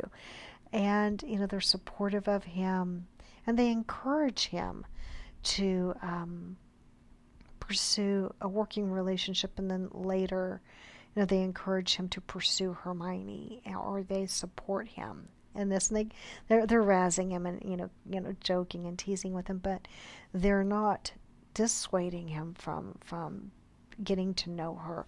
So you can tell that after the Wizarding War. Um, pure blood, mudblood relations, things are much more relaxed at this point in time for Hermione and Marcus Flint. That never comes up. So I, I liked that this dealt more on their interaction as two people building something together, you know, and her helping him, as opposed to having problems with blood status. So I kind of like that this really was, you know, a romance story and that it had a sporty kind of feel to it, you know, like you could very easily substitute football or you know some some other sport as opposed to Quidditch, and this be a um, kind of standalone non Harry Potter type story if you wanted to go that direction and do something independent not related to Harry Potter. This is a story that could transition very well that way and be fun and be of interest to people who like sporting or sports based stories. So I thought this was kind of fun. I liked that. I like that um, he really enjoyed Marcus uh, working with kids. So you got to see the softer side of a Slytherin. Say that three times. And I liked that Hermione absolutely fell in love with that. So, you know, she got to be a girly girl with him and I I thought that it just worked. I liked that she wore a periwinkle blue dress in this story and that he had a little um, side flower on, on his dress robes to match her dress, and that the dress was a lot more adult than what she had worn back at Hogwarts, but she purchased the dress with purpose, and she really went out of her way to look beautiful for him. So, and it worked. I would have loved more lemons in this story, but it was just the right amount. Um, I don't mind reading more explicit work um, on SEPA stories. The only problem that I've received something is a little more explicit than what we've currently shared before is that I don't always know who's listening, or I don't know who's listening on the other side. So if I had a child or a minor, you know, I wouldn't want to be exposing um, a very young person to material that they shouldn't be hearing. But on the other hand, I do not ever want to censor any piece of writing. So I will always try to give warnings before I read a story if I think there's going to be content. And when I read this, I thought there was. Um, so many fan fiction pieces really go into explicit, explicit detail of um, act- activity in the bedroom or bedroom scenes, and, and while it works for those stories, um, reading it reading it out loud can sometimes be a little uncomfortable. Um, and also too, I have to be sensitive of who might be listening on the other side of SEPA stories. So, um, from time to time, if if I do come across a story that does contain adult themes, um, where things are described and it's more explicit, I will definitely have a warning so that um, listeners can listen responsibly. All right, so there there is that. I thought that there was just enough heat in the story to make it sexy without it being overblown. Like I loved that, you know, she climbs in his lap and he's nuzzling her neck and they're having a really good time. Um, there's a mention of him pr- pressing her, you know, against him, and she could feel, you know, him. And I thought that was um, well written. Um, so it was it was really hot. you know, it was, it was a sexy read without being over the top, and it was just enough to like, right? You know, kind of give you that uh, this wasn't so much lemony as it was meringue goodness. So it was it was fun. It was wonderful. I liked every bit of the story, and it had a happy ending. You know, um, she gets her wizard, and he proposes in the most romantic way, and their banter back and forth. You know, he's he's sensitive, and she sees that. So I love this. This is a story that gave me warm fuzzies, and I totally have to give it, you know, an O for outstanding. so so I I loved it for an 11 chapter read. It was fun and it was nice and romantic and um, I really enjoyed it and I can't wait to reach out to Nautical Paramour and see if I can read some other pieces this writer has put together. This writer uh, does write amazing stories and does have quite a collection out on fanfiction.net. So, and I believe I read that there's a Tumblr page too. So, check this author out. If you like fanfiction and you like multi chapter reads, this is a writer to follow. So, check this person out see what stories, and you can see that this is a writer who makes um, utilizes unusual pairings, and and I like that too. So, you know, you're not just stuck with Hermione or Draco. If you want something a little bit different, uh, this writer is doing this. So check her stuff out, or his stuff, or check Nautical's writing out. Put it that way. Um, and yeah, you know, let's keep our, our writers writing. Give them a review. Um, you can get onto fanfiction.net, and if you really loved a story, follow these authors. You know, give them some encouragement. Um, telling them what works for you as a reader helps to sharpen their skills and it just helps them to write better stories. So for me, I loved everything about the story. It was the right length. It moved along with a lot, with a good pace.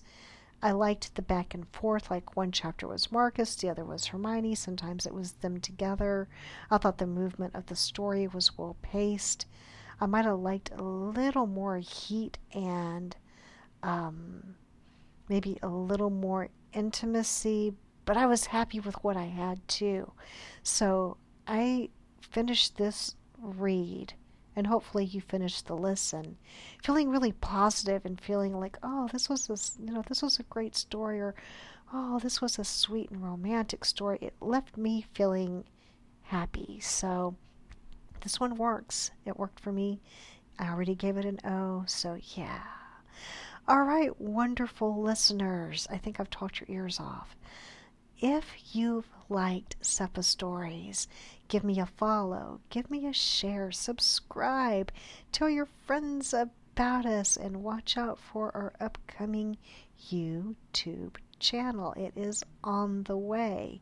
Um, and I'm super excited because we will have podcast and then you'll be able to if you like the option of listening to audio on YouTube um, you'll have this option in that format as well.